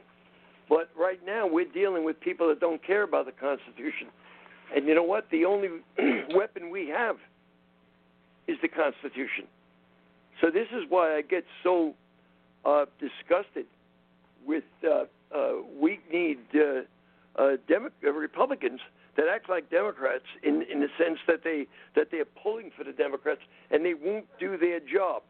Um, while we're at it, uh, I I don't know what your feelings have been in terms of watching the emerging um, alternative um, conservative television channels, but uh-huh. I'm looking I'm looking at Newsmax as quickly becoming Fox Light. Uh, there, you know, you know me for a long time. You know uh, my attention to detail, my research, and mm-hmm. I, I couldn't. I, I about about a week ago, uh, more. I I couldn't watch Greg Kelly anymore. And I'll tell you what, you you and I share a a, a, a history with the New York City Police Department. You know, his father right. was the PC. I could, I could not have wanted him to succeed more. But he but he was and he is sloppy and often was presenting facts in quotation marks that were 12 and 24 hours old and were no longer facts. Okay? So it's it's like where do you turn? You know, we just have a whole bunch of people that just came into the Republican Party, the conservative side, and and they they watch Fox because they think, well, that's where, you know, that that's the song that we sing in the new church. But but Fox is Paul Ryan. Fox is the uh, the Murdochs. You know, Fox is a Democrat doing the guy that, that's calling. Fox is a guy who is in on who is in on the fix. You tell me how Fox and I was what I just got Fox called Virginia with one percent in. One percent. How do they do that? How did he do that? Well, because he knew what was coming. He knew that the hundred thousand votes were going to be magically found in Fairfax County. So, please, One American News, period. They just lay it out and they just, that's it. That's it. And, and they don't gloat when they give you bad news because cause you can tell they're on the same team. You can't say that about about the gang at, at Fox. And watch, you will Tucker Carlson will become unwatchable soon because he will not be allowed to continue investigating Biden. Hannity never lets anybody talk. He asks the question, then he, he asks the question, then he answers it. Okay? And and Ingraham, I, I don't know. I haven't watched her in a long time. I don't really care about it. But you know, that's it. You can throw the whole bunch. You can throw the babies out with the bathwater. So so that's one good thing. At least Fox is going to is going to take it on the chin. Uh, you know, right away. But unfortunately, I hear that that uh, Newsmax picked up seven million new, uh, you know, viewers, and there's nobody that that wants that wanted Newsmax to succeed more than I did, because a very good friend of mine is a lifelong best friend of uh, Ruddy, Chris Ruddy, and I and I had dinner with Ruddy. I wanted them to, succeed, but terrible anyway, I'm on that rant. I, I, you, you get the picture. I don't like them. You know, I don't like on election day. One of their stupid newsreaders said that Joe Biden went to uh, Scranton to vote. Really? How could he do that? He lives in Delaware. Are we there? yeah, I think I think so. I I missed that part. I missed that one because we do watch Newsmax. Um, I don't think we get OAN. I have to double check to see the uh, the guide on the TV. Um. But uh, but uh, I, I, I, I some of I like a couple of them that uh, we, we turn off. Um, but Greg Kelly, yeah, I will agree that sometimes he's a day late and a dollar short on some of this stuff. But you know, His uh, passion shows right through. I mean, No, that's the only. you know what? I just I just realized this. did uh, did the did the radio show not work out for you? From from Charleston radio? or no, we're still on WCET All up right, in uh, right. Charleston. Good, We're good. we're broadcasting live with them right now. Because I have a super story that I'm going to give Mhm. to you. That Oh, okay. that was not acted on by Trump's team, although I'm not sure that it got to him. You know, I, I worked as a political researcher uh, up until about 10 or 12 years ago, and um, I worked for my son, not with him, for him. And uh, I developed this, what we call in the business a hit. And um, it turned out that the guy that handled it, his life went sideways, and okay, fine. So I, I sent the hit to Floyd Brown. You, you know, Floyd is uh, Western journalism. All right, Floyd and I are old friends. He acknowledged it, and then nothing. Um, I sent it to Salcedo. Same thing. Acknowledged it, and then nothing. So, Coach, what is this hit that you have? And I'll tell you the the uh, the outline, and I will send you the rest of it. It's Okay. like this: the, the Democrats beat their chest and say, "We are for women." The Republicans have a war on women. Okay, fine. Let's look at the Republican, well, the Democrat war on women. I watched the show mm, in July.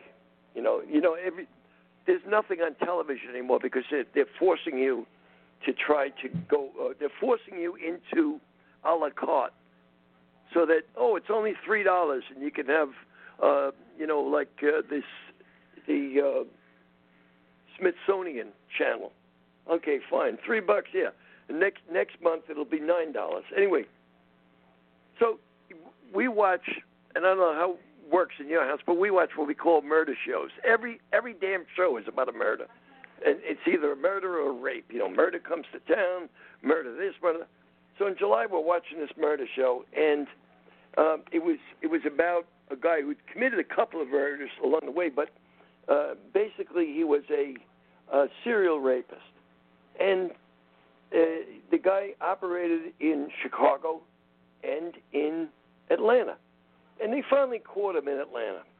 And in Atlanta, they interviewed the detective that caught him, and the guy said, "You know, if Chicago had processed its rape kits, I could have arrested this guy, caught him, and arrested him two years ago. So I said, hmm, Democrats are all swine. You know my book.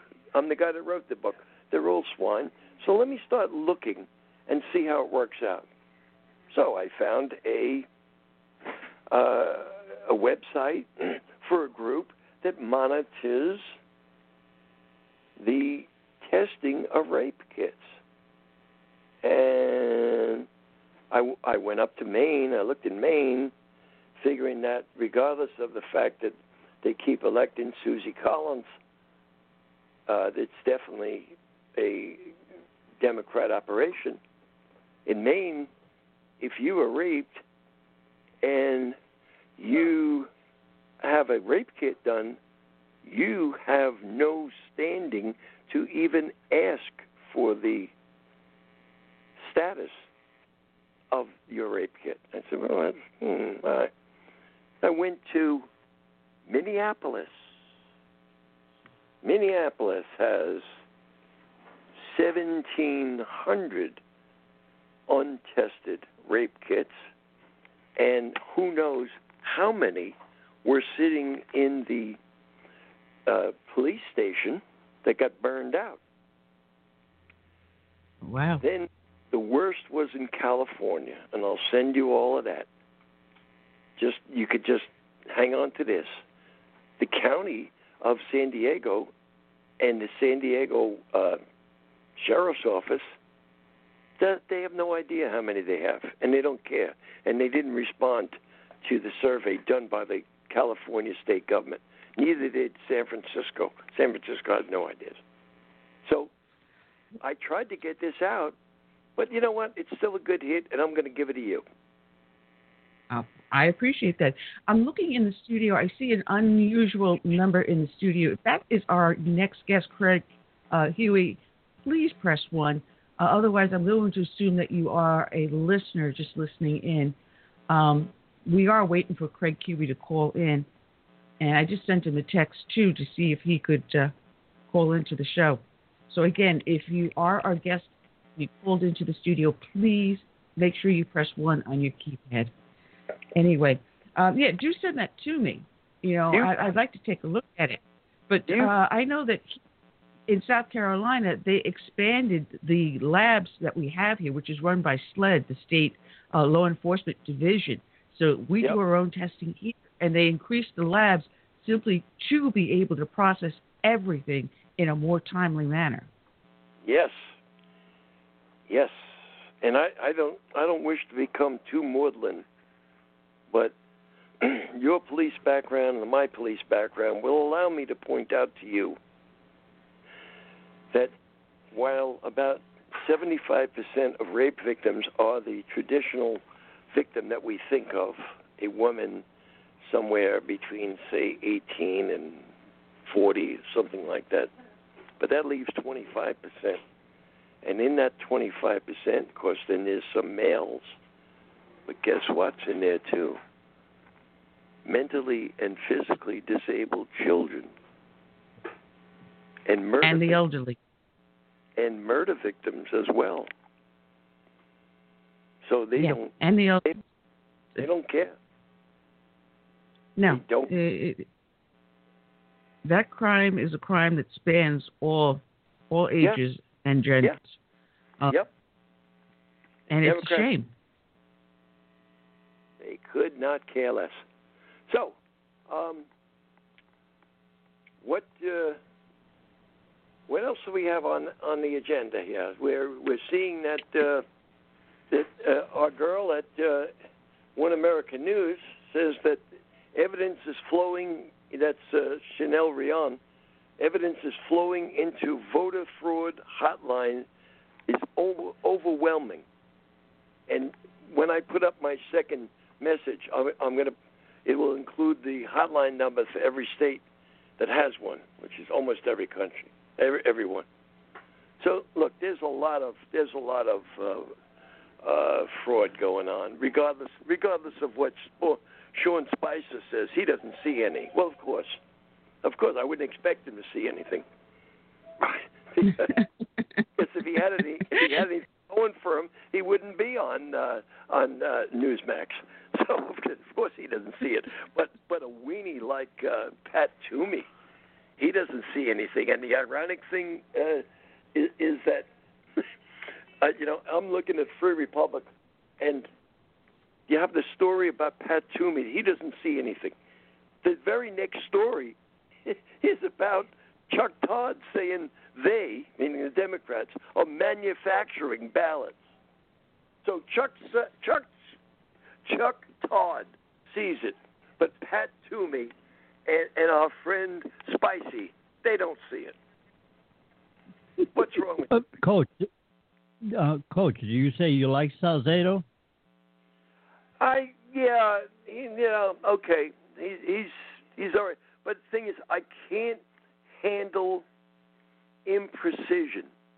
If you don't know what you're talking about, don't talk about it because you're Oh, doing it that. yeah. to your listeners. If you're giving a, uh, you know, if you're trying to make a point, you better understand 100% of the point, not 95%, because that 95% may negate, negate the, the rest of it. But these guys, you know, again, I said earlier, nobody wanted Newsmax to succeed more. I even volunteered to to do Kelly's research for free, just to get him going. But these people, they they they don't really they don't really care. So I think Newsmax is going to be content to become Fox, and content, and Fox is going to become not quite CNN, but closer to CNN than to One American News, and One American News is going to wind up being what, as I've often said, One American News is what Fox used to pretend to be when they pretended to care what we thought about them. Yeah. Um, well, Fox, uh, I thought that um, most of the time when they're speaking, they're listening to the producer telling them what to say. Yeah, and and Paul Ryan is sitting in his desk at his desk smoking Oh. a cigar and telling the producer what to tell the the, the talking head on TV to say. Look, just look at it this way. Paul Ryan would never be hired by One American News. Neither would Donna Brazile. Uh, Oh, Lord. Chris would never get a job at One American News. That that total moron, Juan Williams, would never get a job at One American News. They don't put people like that in front of the camera. But Fox does. After Roger Ailes died, the, the whole thing just Oh, yeah. slid. Down Down the tubes. You know, yeah, so- but now they lost a large chunk of their market during the, the election. They lost a large, large chunk of the market. and they're going to lose even more. Oh, absolutely, absolutely. Uh, you know, because the the new people, you know, it's like it's like anything else, uh, whether it's religion or whatever, or it's politics. The converts are always the strictest. You know what I'm saying?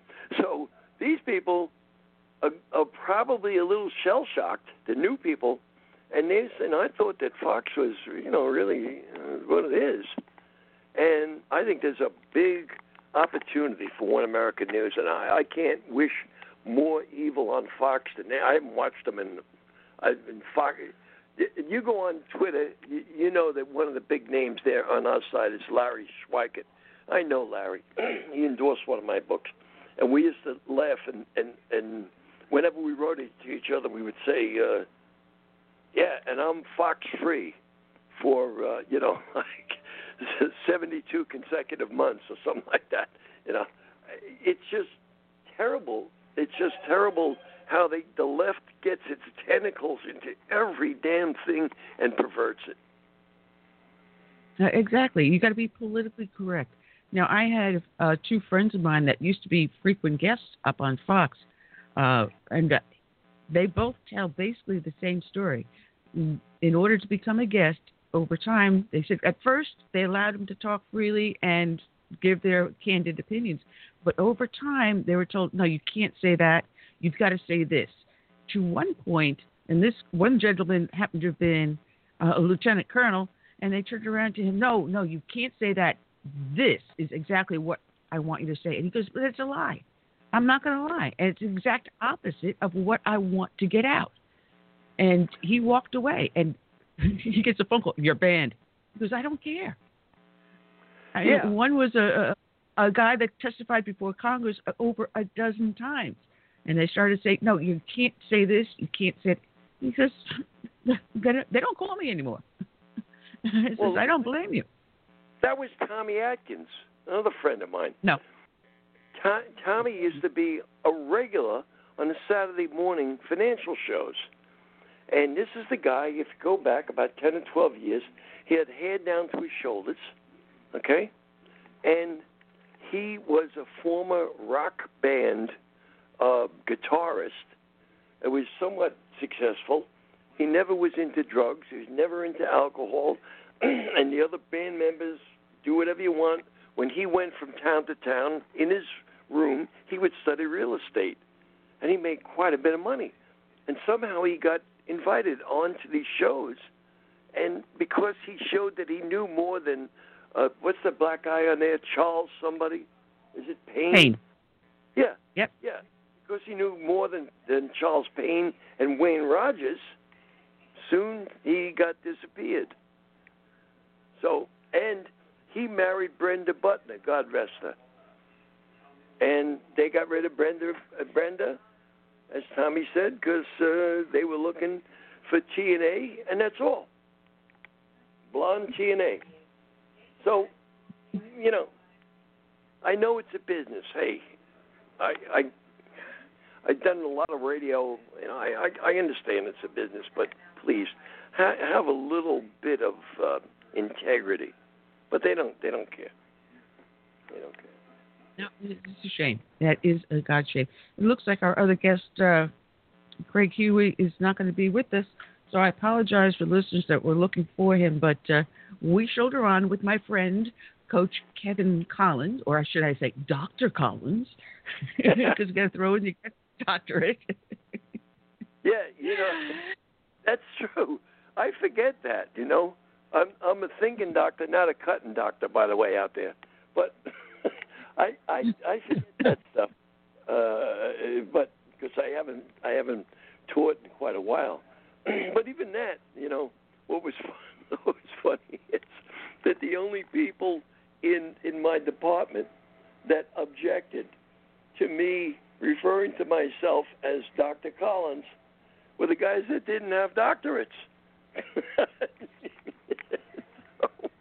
I worked very hard. I went to school at night for 17 years as a cop to get that. And when it was appropriate, yeah, I told people, yeah, I have a doctorate in public administration. Yeah. you know, people assume that if you're a cop, you're stupid. Uh, Oh, no, there's some very amazing uh, people, and people. Uh, we do go on to become business owners, executives, you know, doctors, lawyers, Indian chiefs. You know, we do end up with a second, third, fourth, or fifth life somewhere along the way. And I think I did mine the opposite. I did everything else in front, and then I became the cop. Oh, I just, yeah. as, as Mike Cutler says, bass backwards. Yeah, right. Uh, and I, I can throw this in because it's radio and nobody sees me, nobody knows who I am. I have no reason to blow smoke at anybody, but it's the truth. I also have a genius IQ. So there, anybody, I'm a cop with a, a doctoral degree and a genius IQ, and boy, does that smash that stereotype. oh, I'm getting comments up over on the Facebook page, uh, as well as my buddies here on Blog Talk Radio. I just want to remind everyone you're here listening live to Blog Talk Radio. I'm sorry, Southern Sense. I like I'm being bass backwards again. Southern Sense on uh, Blog Talk Radio, SHR Media, the Lone Star Daily News, up on iTunes, Stitcher, Spreaker, YouTube, Facebook. Oh, also WCET out of Charleston, South, uh, Charleston, Columbia, South Columbia. Carolina. Columbia, South, South Carolina. Oh man, and I hope you're enjoying yourself. As you know, we are unscripted, Coach, and you never know what we're going to say or what we're going to do. Uh, but we're having a blast. You know, we- we're seeing reports left and right about voter camps, the vote camps, and then swinging this way and then that way. And we are seeing rampant examples of, you know, criminal activity affecting the vote. Uh, what do you predict is the final outcome? Will Trump be four more years, or will Biden steal the presidency? I don't know, but uh, and I and this is not a cop out because uh, I I firmly believe this. I'm an adherent Catholic Christian. I think it's in God's hands, and this may all be God. I mean, it is. It's not maybe. It's all God's plan, and we'll just we'll just have to see how it works out. You know, um, but you know, if if Abraham could bargain with God to save like ten people from Sodom and Gomorrah, then uh, you know maybe uh, the good people here in this country that far outnumber the bad uh, can be saved. But otherwise, uh, th- there's so much there's so much that that's coming out of this, and again, I I don't. This isn't television. People don't know what look I, who I am, and I'm just telling you. I said I'm an inherent Catholic. I'll tell you, one of the side losers on this is the uh, the Conference of Catholic Bishops because they didn't step up, okay, and they didn't push hard enough. But you know what? The best thing is, contrary to contrary to the lies that were propagated in the fake polls, Catholics voted almost two to one against Biden. And they, then Trump got the highest percentage of Catholic vote on record for a Republican. Okay? Which begs to differ. How can they claim Biden is getting the number of votes he's getting when it's record number women, It doesn't make sense. Hispanics, It, it doesn't. blacks? It, it it simply does not make sense. Math doesn't. No. As a matter of fact, here in South Carolina, the county I live in, they had a 75% turnout rate on the Republican side. That We've never seen a number that high. The last time they saw that, um, I believe it was when Nixon was elected. Wow. Yeah. So when you Yeah. see a 75% registered Republicans turning out, you know, you see maybe 30, 40, very rarely as high as 50, but 75. That's a phenomenal number. Oh, sure, sure. You know, it. Uh, uh, it's just. I gotta get. That's that's my phone. I gotta give it to my wife. Tell Bobby I'll call back. My God. the Marine Corps, the Marine Corps anthem. Marine but Corps, uh, yeah. Coach, I think we, I think we have our next guest in on the line. Let me let me pull him in, and uh, he is from the uh, with the Heritage Foundation associated with them, Dr. Kevin Pham. I hope I'm pronouncing your last name right, Doctor. Um, that's plenty close enough. That's fine. Thank you so much for having me. Oh, it is our pleasure. Uh, I have a, a dear friend of mine, also a doctor, uh, not a medical doctor, uh, Coach Kevin Collins. I always call him Coach because I've known him for so many years. But uh, you've come up with uh, some interesting uh, information on the shutting down of, of our nation because of COVID 19, and you are an expert in that field. Tell me what, what it is that you're finding. We're finding more and more that the the actual lockdowns, because we're talking about, we're in the middle of this, this very dramatic increase in cases, and it is a big increase in cases. And what we're finding out, and we're talking about lockdowns and restarting that kind of thing all over again.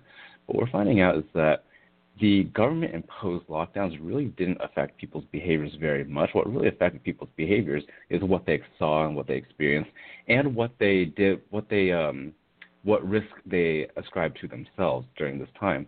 And so, um, you know, just for instance, they found that between those who were 18 and 29 years years old, they didn't they didn't really observe very many uh, precautionary measures, you know, social distancing, avoiding crowded places, that kind of thing. Um, they didn't they didn't do that. Uh, they didn't take those precautions quite as well as people who are above the age of 80. And you know, if you think about it, that's entirely rational. If you're between 18 and 29, you have all you statistically zero, near zero risk of dying, and so you're going to take um, fewer precautions. But people who are above the age of 80, they're going to take of their own accord take more precautions, and so uh, people can be trusted to take care of themselves and assess their own risk. Absolutely. Now, my mom is 88 years old. She's a victim of a stroke. So whenever I take her anywhere, the first thing she does, she grabs for the mask. You know, and, and you're right. People can self-monitor themselves better than government. but we're also seeing adverse effects with people in the lockdown and being forced to wear the mask. Now, I got to be honest. I tell my audience, I cannot wear a mask. I end up getting very sick simply because of the mask. And it doesn't matter if it's a disposable disposable one or one that I made and washed constantly. I just still get sick. So I ended up going to the doctor, and he said, "No, you don't have COVID," because I thought maybe I had caught it because I was coughing and everything. And he says, "No, you're you're fine. You just can't wear the mask." So I wear a shield. Do you know how many people give me a dirty look? I I can, I can only imagine. Uh, I've I've traveled across country uh, recently, and I I didn't wear a mask outside where you know where it would have almost zero effect. And yeah, there Yeah. I got a lot of judgmental looks, even though it would make zero difference in in that environment. I I I, I always laugh because I see people riding their bicycle and there's no one around them for half a mile and they're wearing the mask. And my husband and I look at him go, "Look at that jerk!" But yeah, it has. You should be out there breathing the fresh air. All you're doing is you're exhaling into your mask and you're breathing back the germs that your body is trying to expel. So I, I see no purpose to that. Right. Not not only that, but when you're breathing into your mask, it, it it traps the moisture and then it holds on to whatever those bacteria are. And then most people um, are not watching, not washing their masks every day, and they're not changing their masks every time. So they are creating a a, a very frankly a disgusting environment inside of their mask if they're if they're wearing it all the time and not changing it out all the time too. It's a petri dish, basically. It's a petri dish that Yeah. you're inhaling the germs right smack in you. But there's there's also now a social aspect to it. And, you know, I've had several conversations with educational experts, you know, about having the child being able to recognize facial expressions as they develop. And this is something that's very important in their ability to socialize. So, you know, even a child that has nearly zero chance of, you know, getting really sick or dying from this thing. I mean, how many had we had? I think a total of three um, children Uh, that have died. Uh, no, the, the the the number I believe is um, last I checked, I think it was 39 or so, but it's well under. It's it's again, it's a statistic zero as far as those who have who have gotten it, and children are at less risk of even contracting the disease. It seems like, and of those kids who do get the virus, very very few of them, below below one hundredth of a percent, have died. Hmm.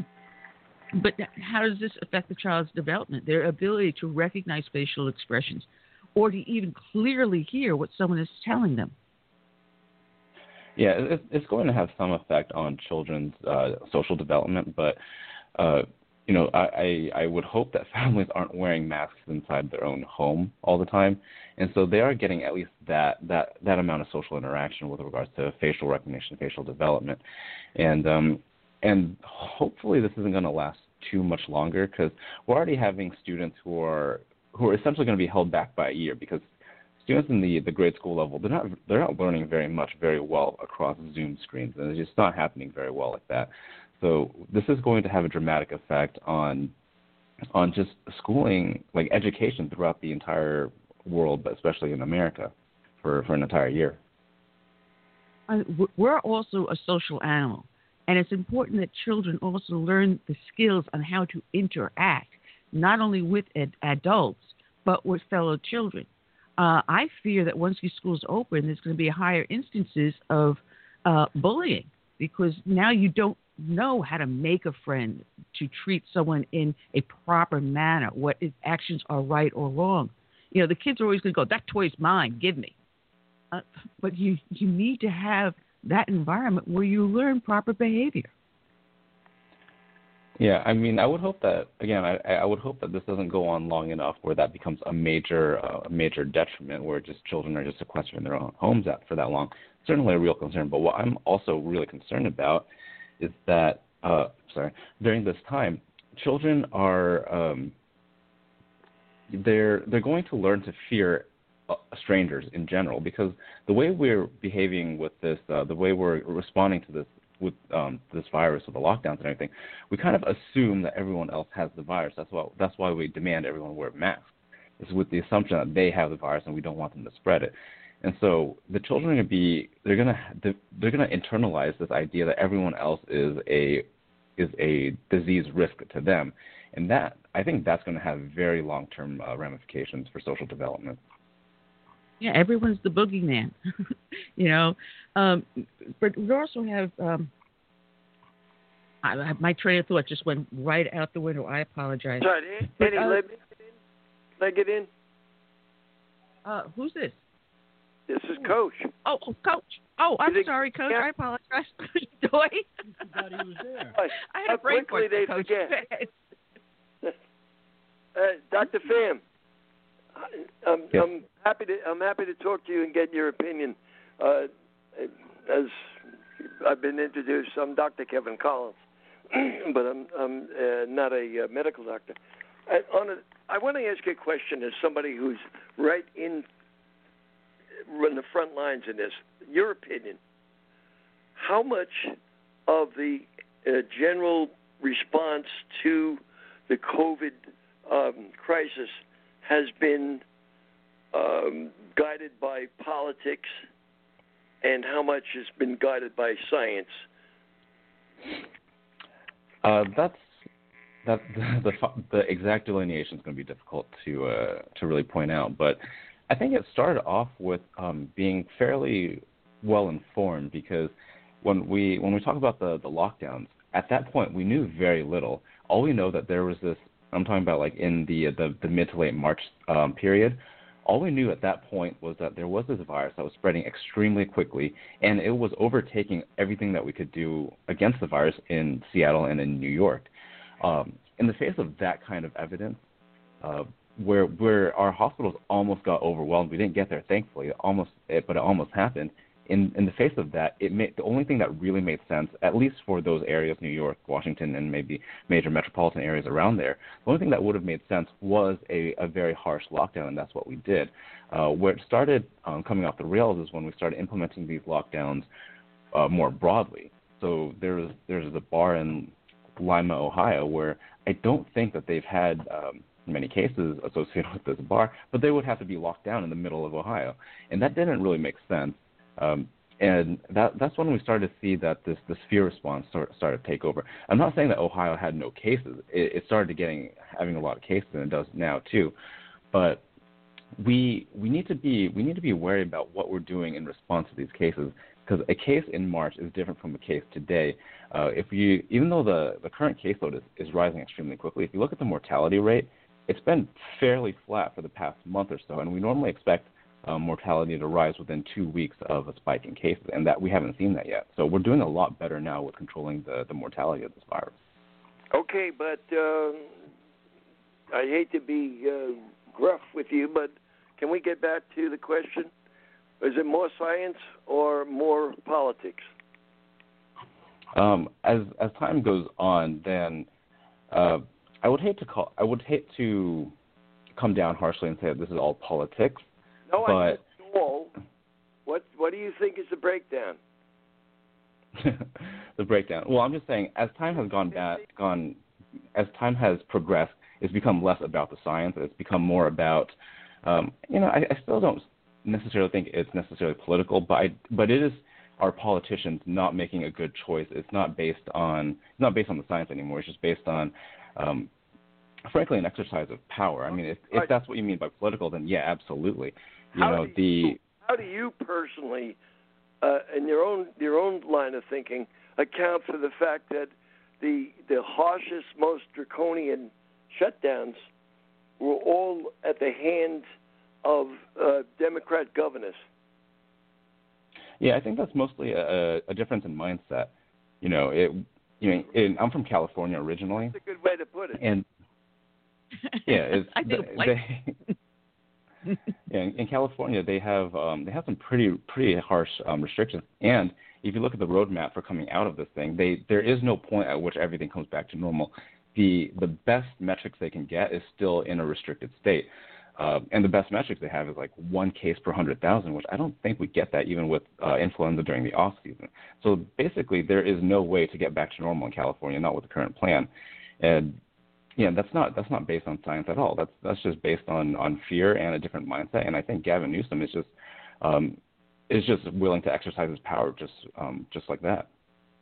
Well, okay. Well, you uh, know, yeah, Coach, I got to let you know here here in, in my county they wanted to put in the face mask mandate with no end date. They wanted to make it a permanent resolution, penalized by either jail or fine.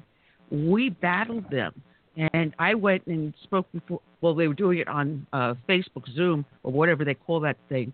They did it online, but I, I spoke to them and I said, "Listen, number one, if you look at the statistics for our county, much less the state, uh, COVID sits down at number the number five cause of death. We've got more from cancer, alcoholism, uh, suicide, uh, vehicle vehicle accidents. I said those are at the top four. You're all the way down, and your statistic number, and I broke it down to less than one one hundredth of a percent less than one hundredth of a percent is the number of deaths. And then if you look at the infection rate, it's not much higher than that. Oh, I think our county-wide, we had a total of 39 deaths county-wide, and the county is something like about uh, 700,000 people.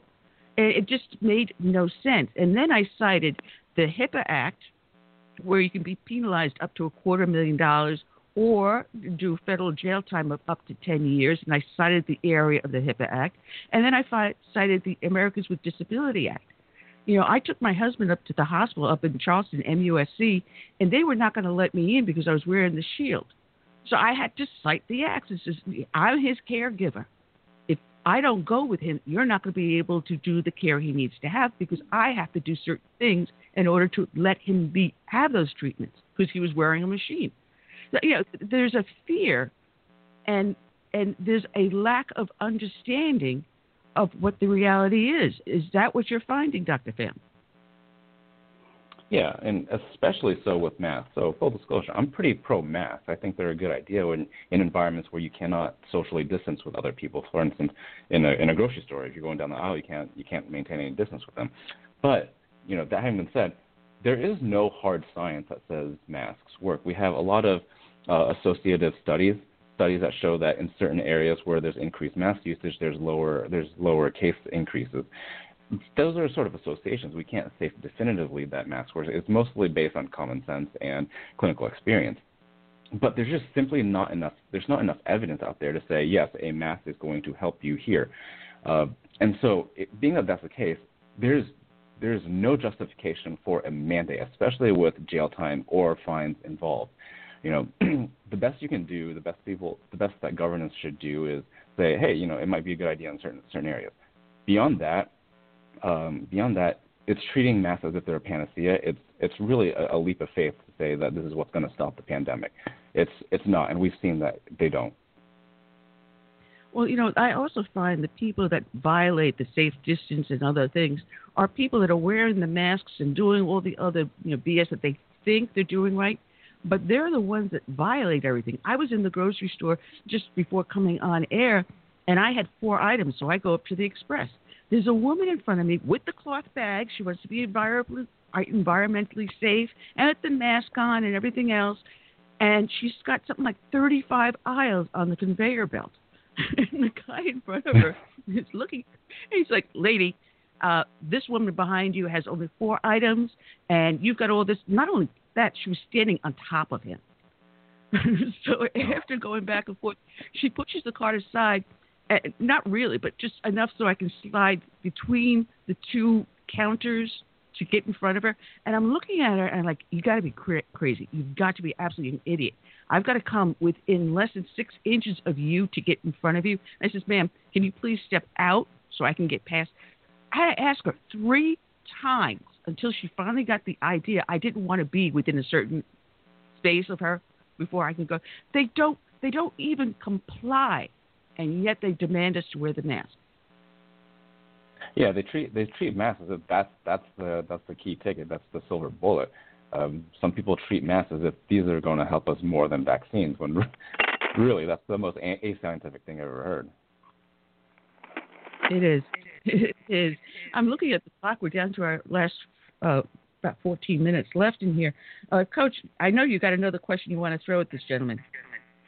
Yeah. Um, again, I, this is not to to put you back up against the wall, but this is to take advantage of this very rare opportunity uh, to, that I I see to to speak to somebody who's right there in the front lines.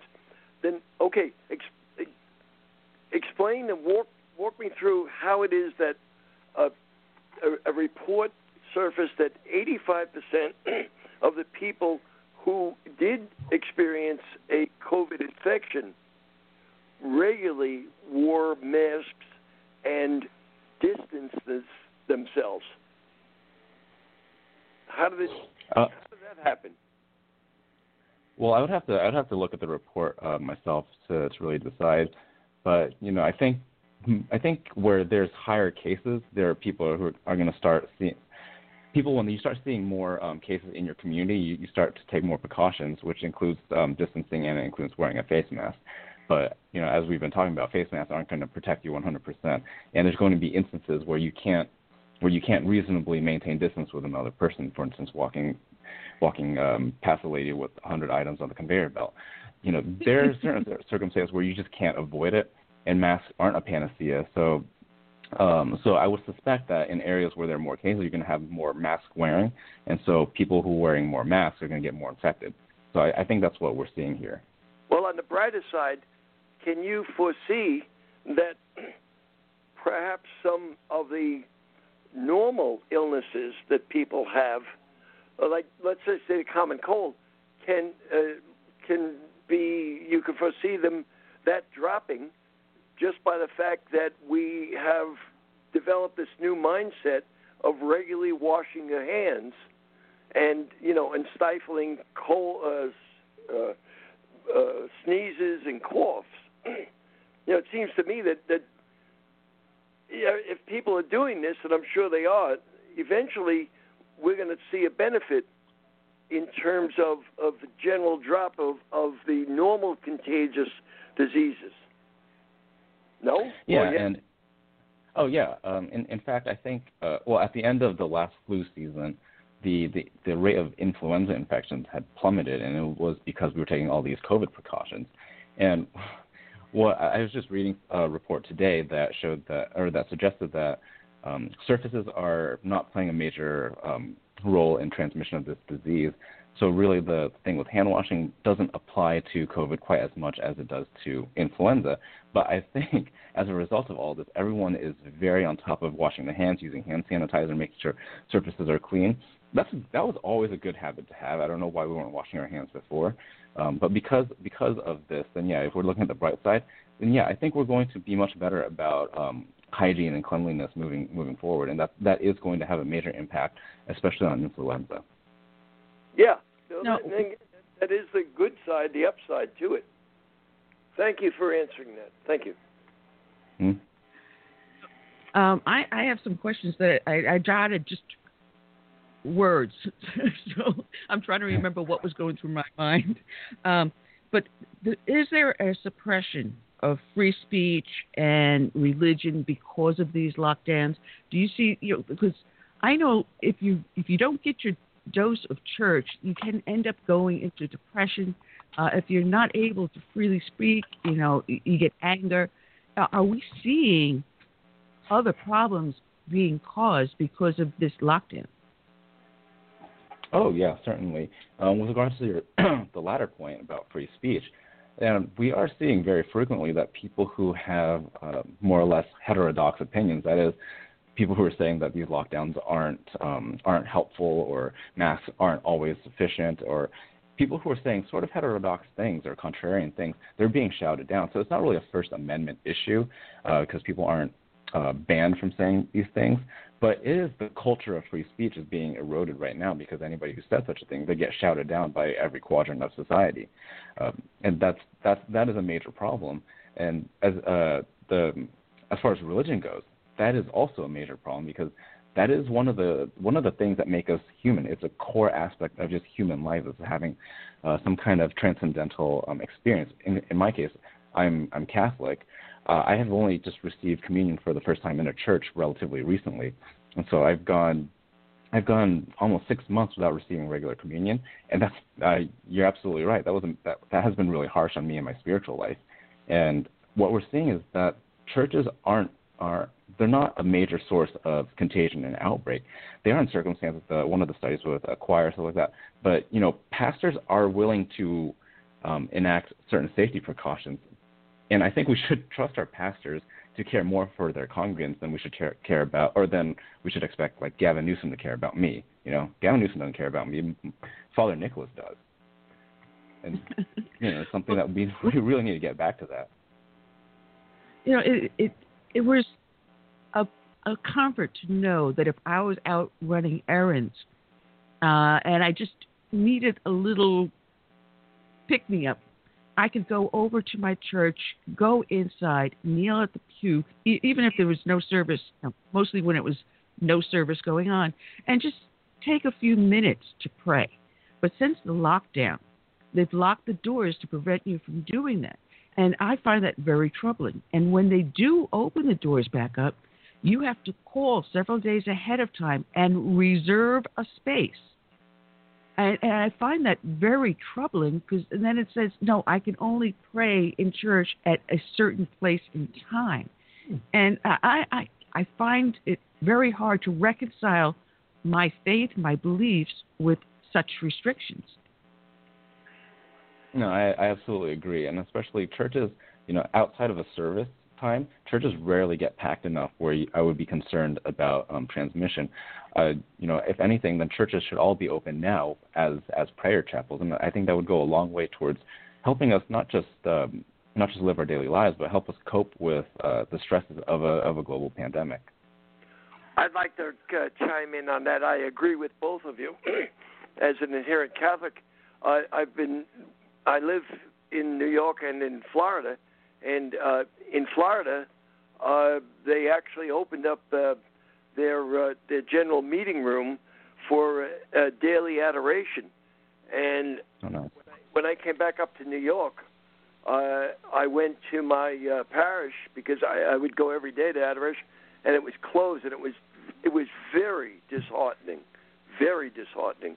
And I think that the three of us, and perhaps uh, other adherent Catholics out there, understand what that's what that's all about. I found yeah. a place. Uh, actually great was uh, when I'm in the hospital, the chapel is always empty. yeah. I'm serious. Yeah. Whenever Jani's in the hospital, I have to pass the chapel, and I always stop for a few moments and pray. I've only seen once in the last four years, only once, someone else in the chapel.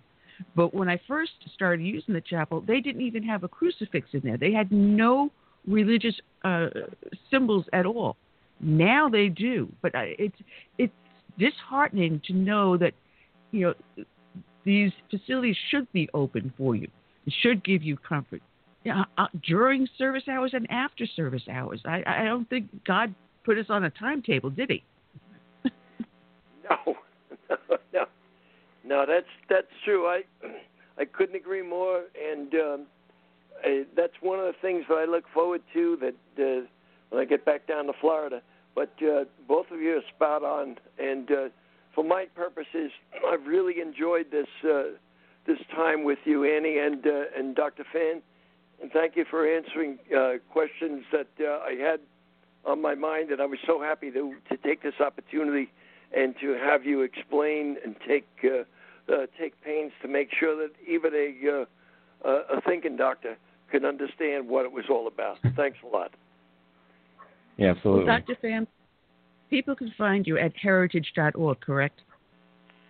Uh, yep, that's where most of my work is going to be. All right. Well, and, uh, well, thank you for joining us on the show, and I hope that you come back often. And Coach, uh, you uh, give a hug to your lovely bride. Tell her that I, I miss the two of you and having a scotch like we used to in the old days. I, I will, and I don't I don't know where I'm going to be because my oldest son is going to buy a house in South Carolina. They're all set. I don't know exactly where, but uh, perhaps what Mount Pleasant. I don't know if that would be near all, but it's not a very big state, so don't be surprised no, if I no, show up on your door. that's about three and a half hours north of us. You're going to be outside of Myrtle Beach. Once Uh, you get the outside car, of Charleston. you know. Uh, outside of Charleston, yeah. No, actually, Oh, it's not that far. Uh, Mount Pleasant, Mount Pleasant's about an hour and a half. Hour and a half. Yeah, just on the other side of the bridge. All right, I've already Coach. sent Hopefully, you it'll be- what we talked about earlier. Okay, great. All right, uh, Dr. Pham, thank you for joining us, and God bless you for the hard work you do. Absolutely. Thanks so much for having me. All right. Um, that was uh, Coach and Dr. Pham with the Heritage Foundation. Um, we will be back here next week. Uh, we have Lieutenant Colonel from the Navy Reserves, Jesse Iwuji, who is also a NASCAR driver. This weekend is the NASCAR final race. So he couldn't join us before, so he will join us after. And uh, there's a possibility Craig Huey, who missed out today, he's been texting me while I've been talking to uh, our guests, uh, may join us either next week or the week after. Uh, McFarland is the maybe joining us. We may have Dean Cain and Ted Nugent, uh, and probably Daphne joining us back again uh, next week. So uh, jam packed, jam packed. So that's all I got for today. Uh, so Jani, we can say good night and God bless, and we'll see them uh, see them next week. And I'll leave you with my friend Gary Perella from Charleston, South Carolina, and his song "Save America." And here we go.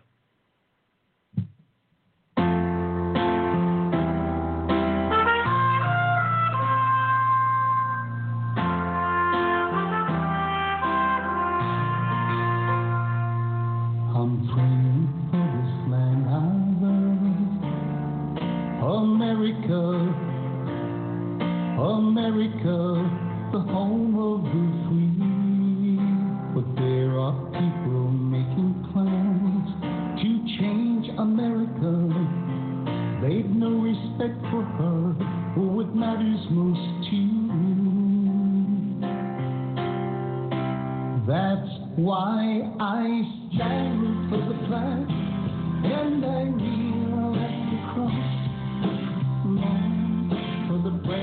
friends I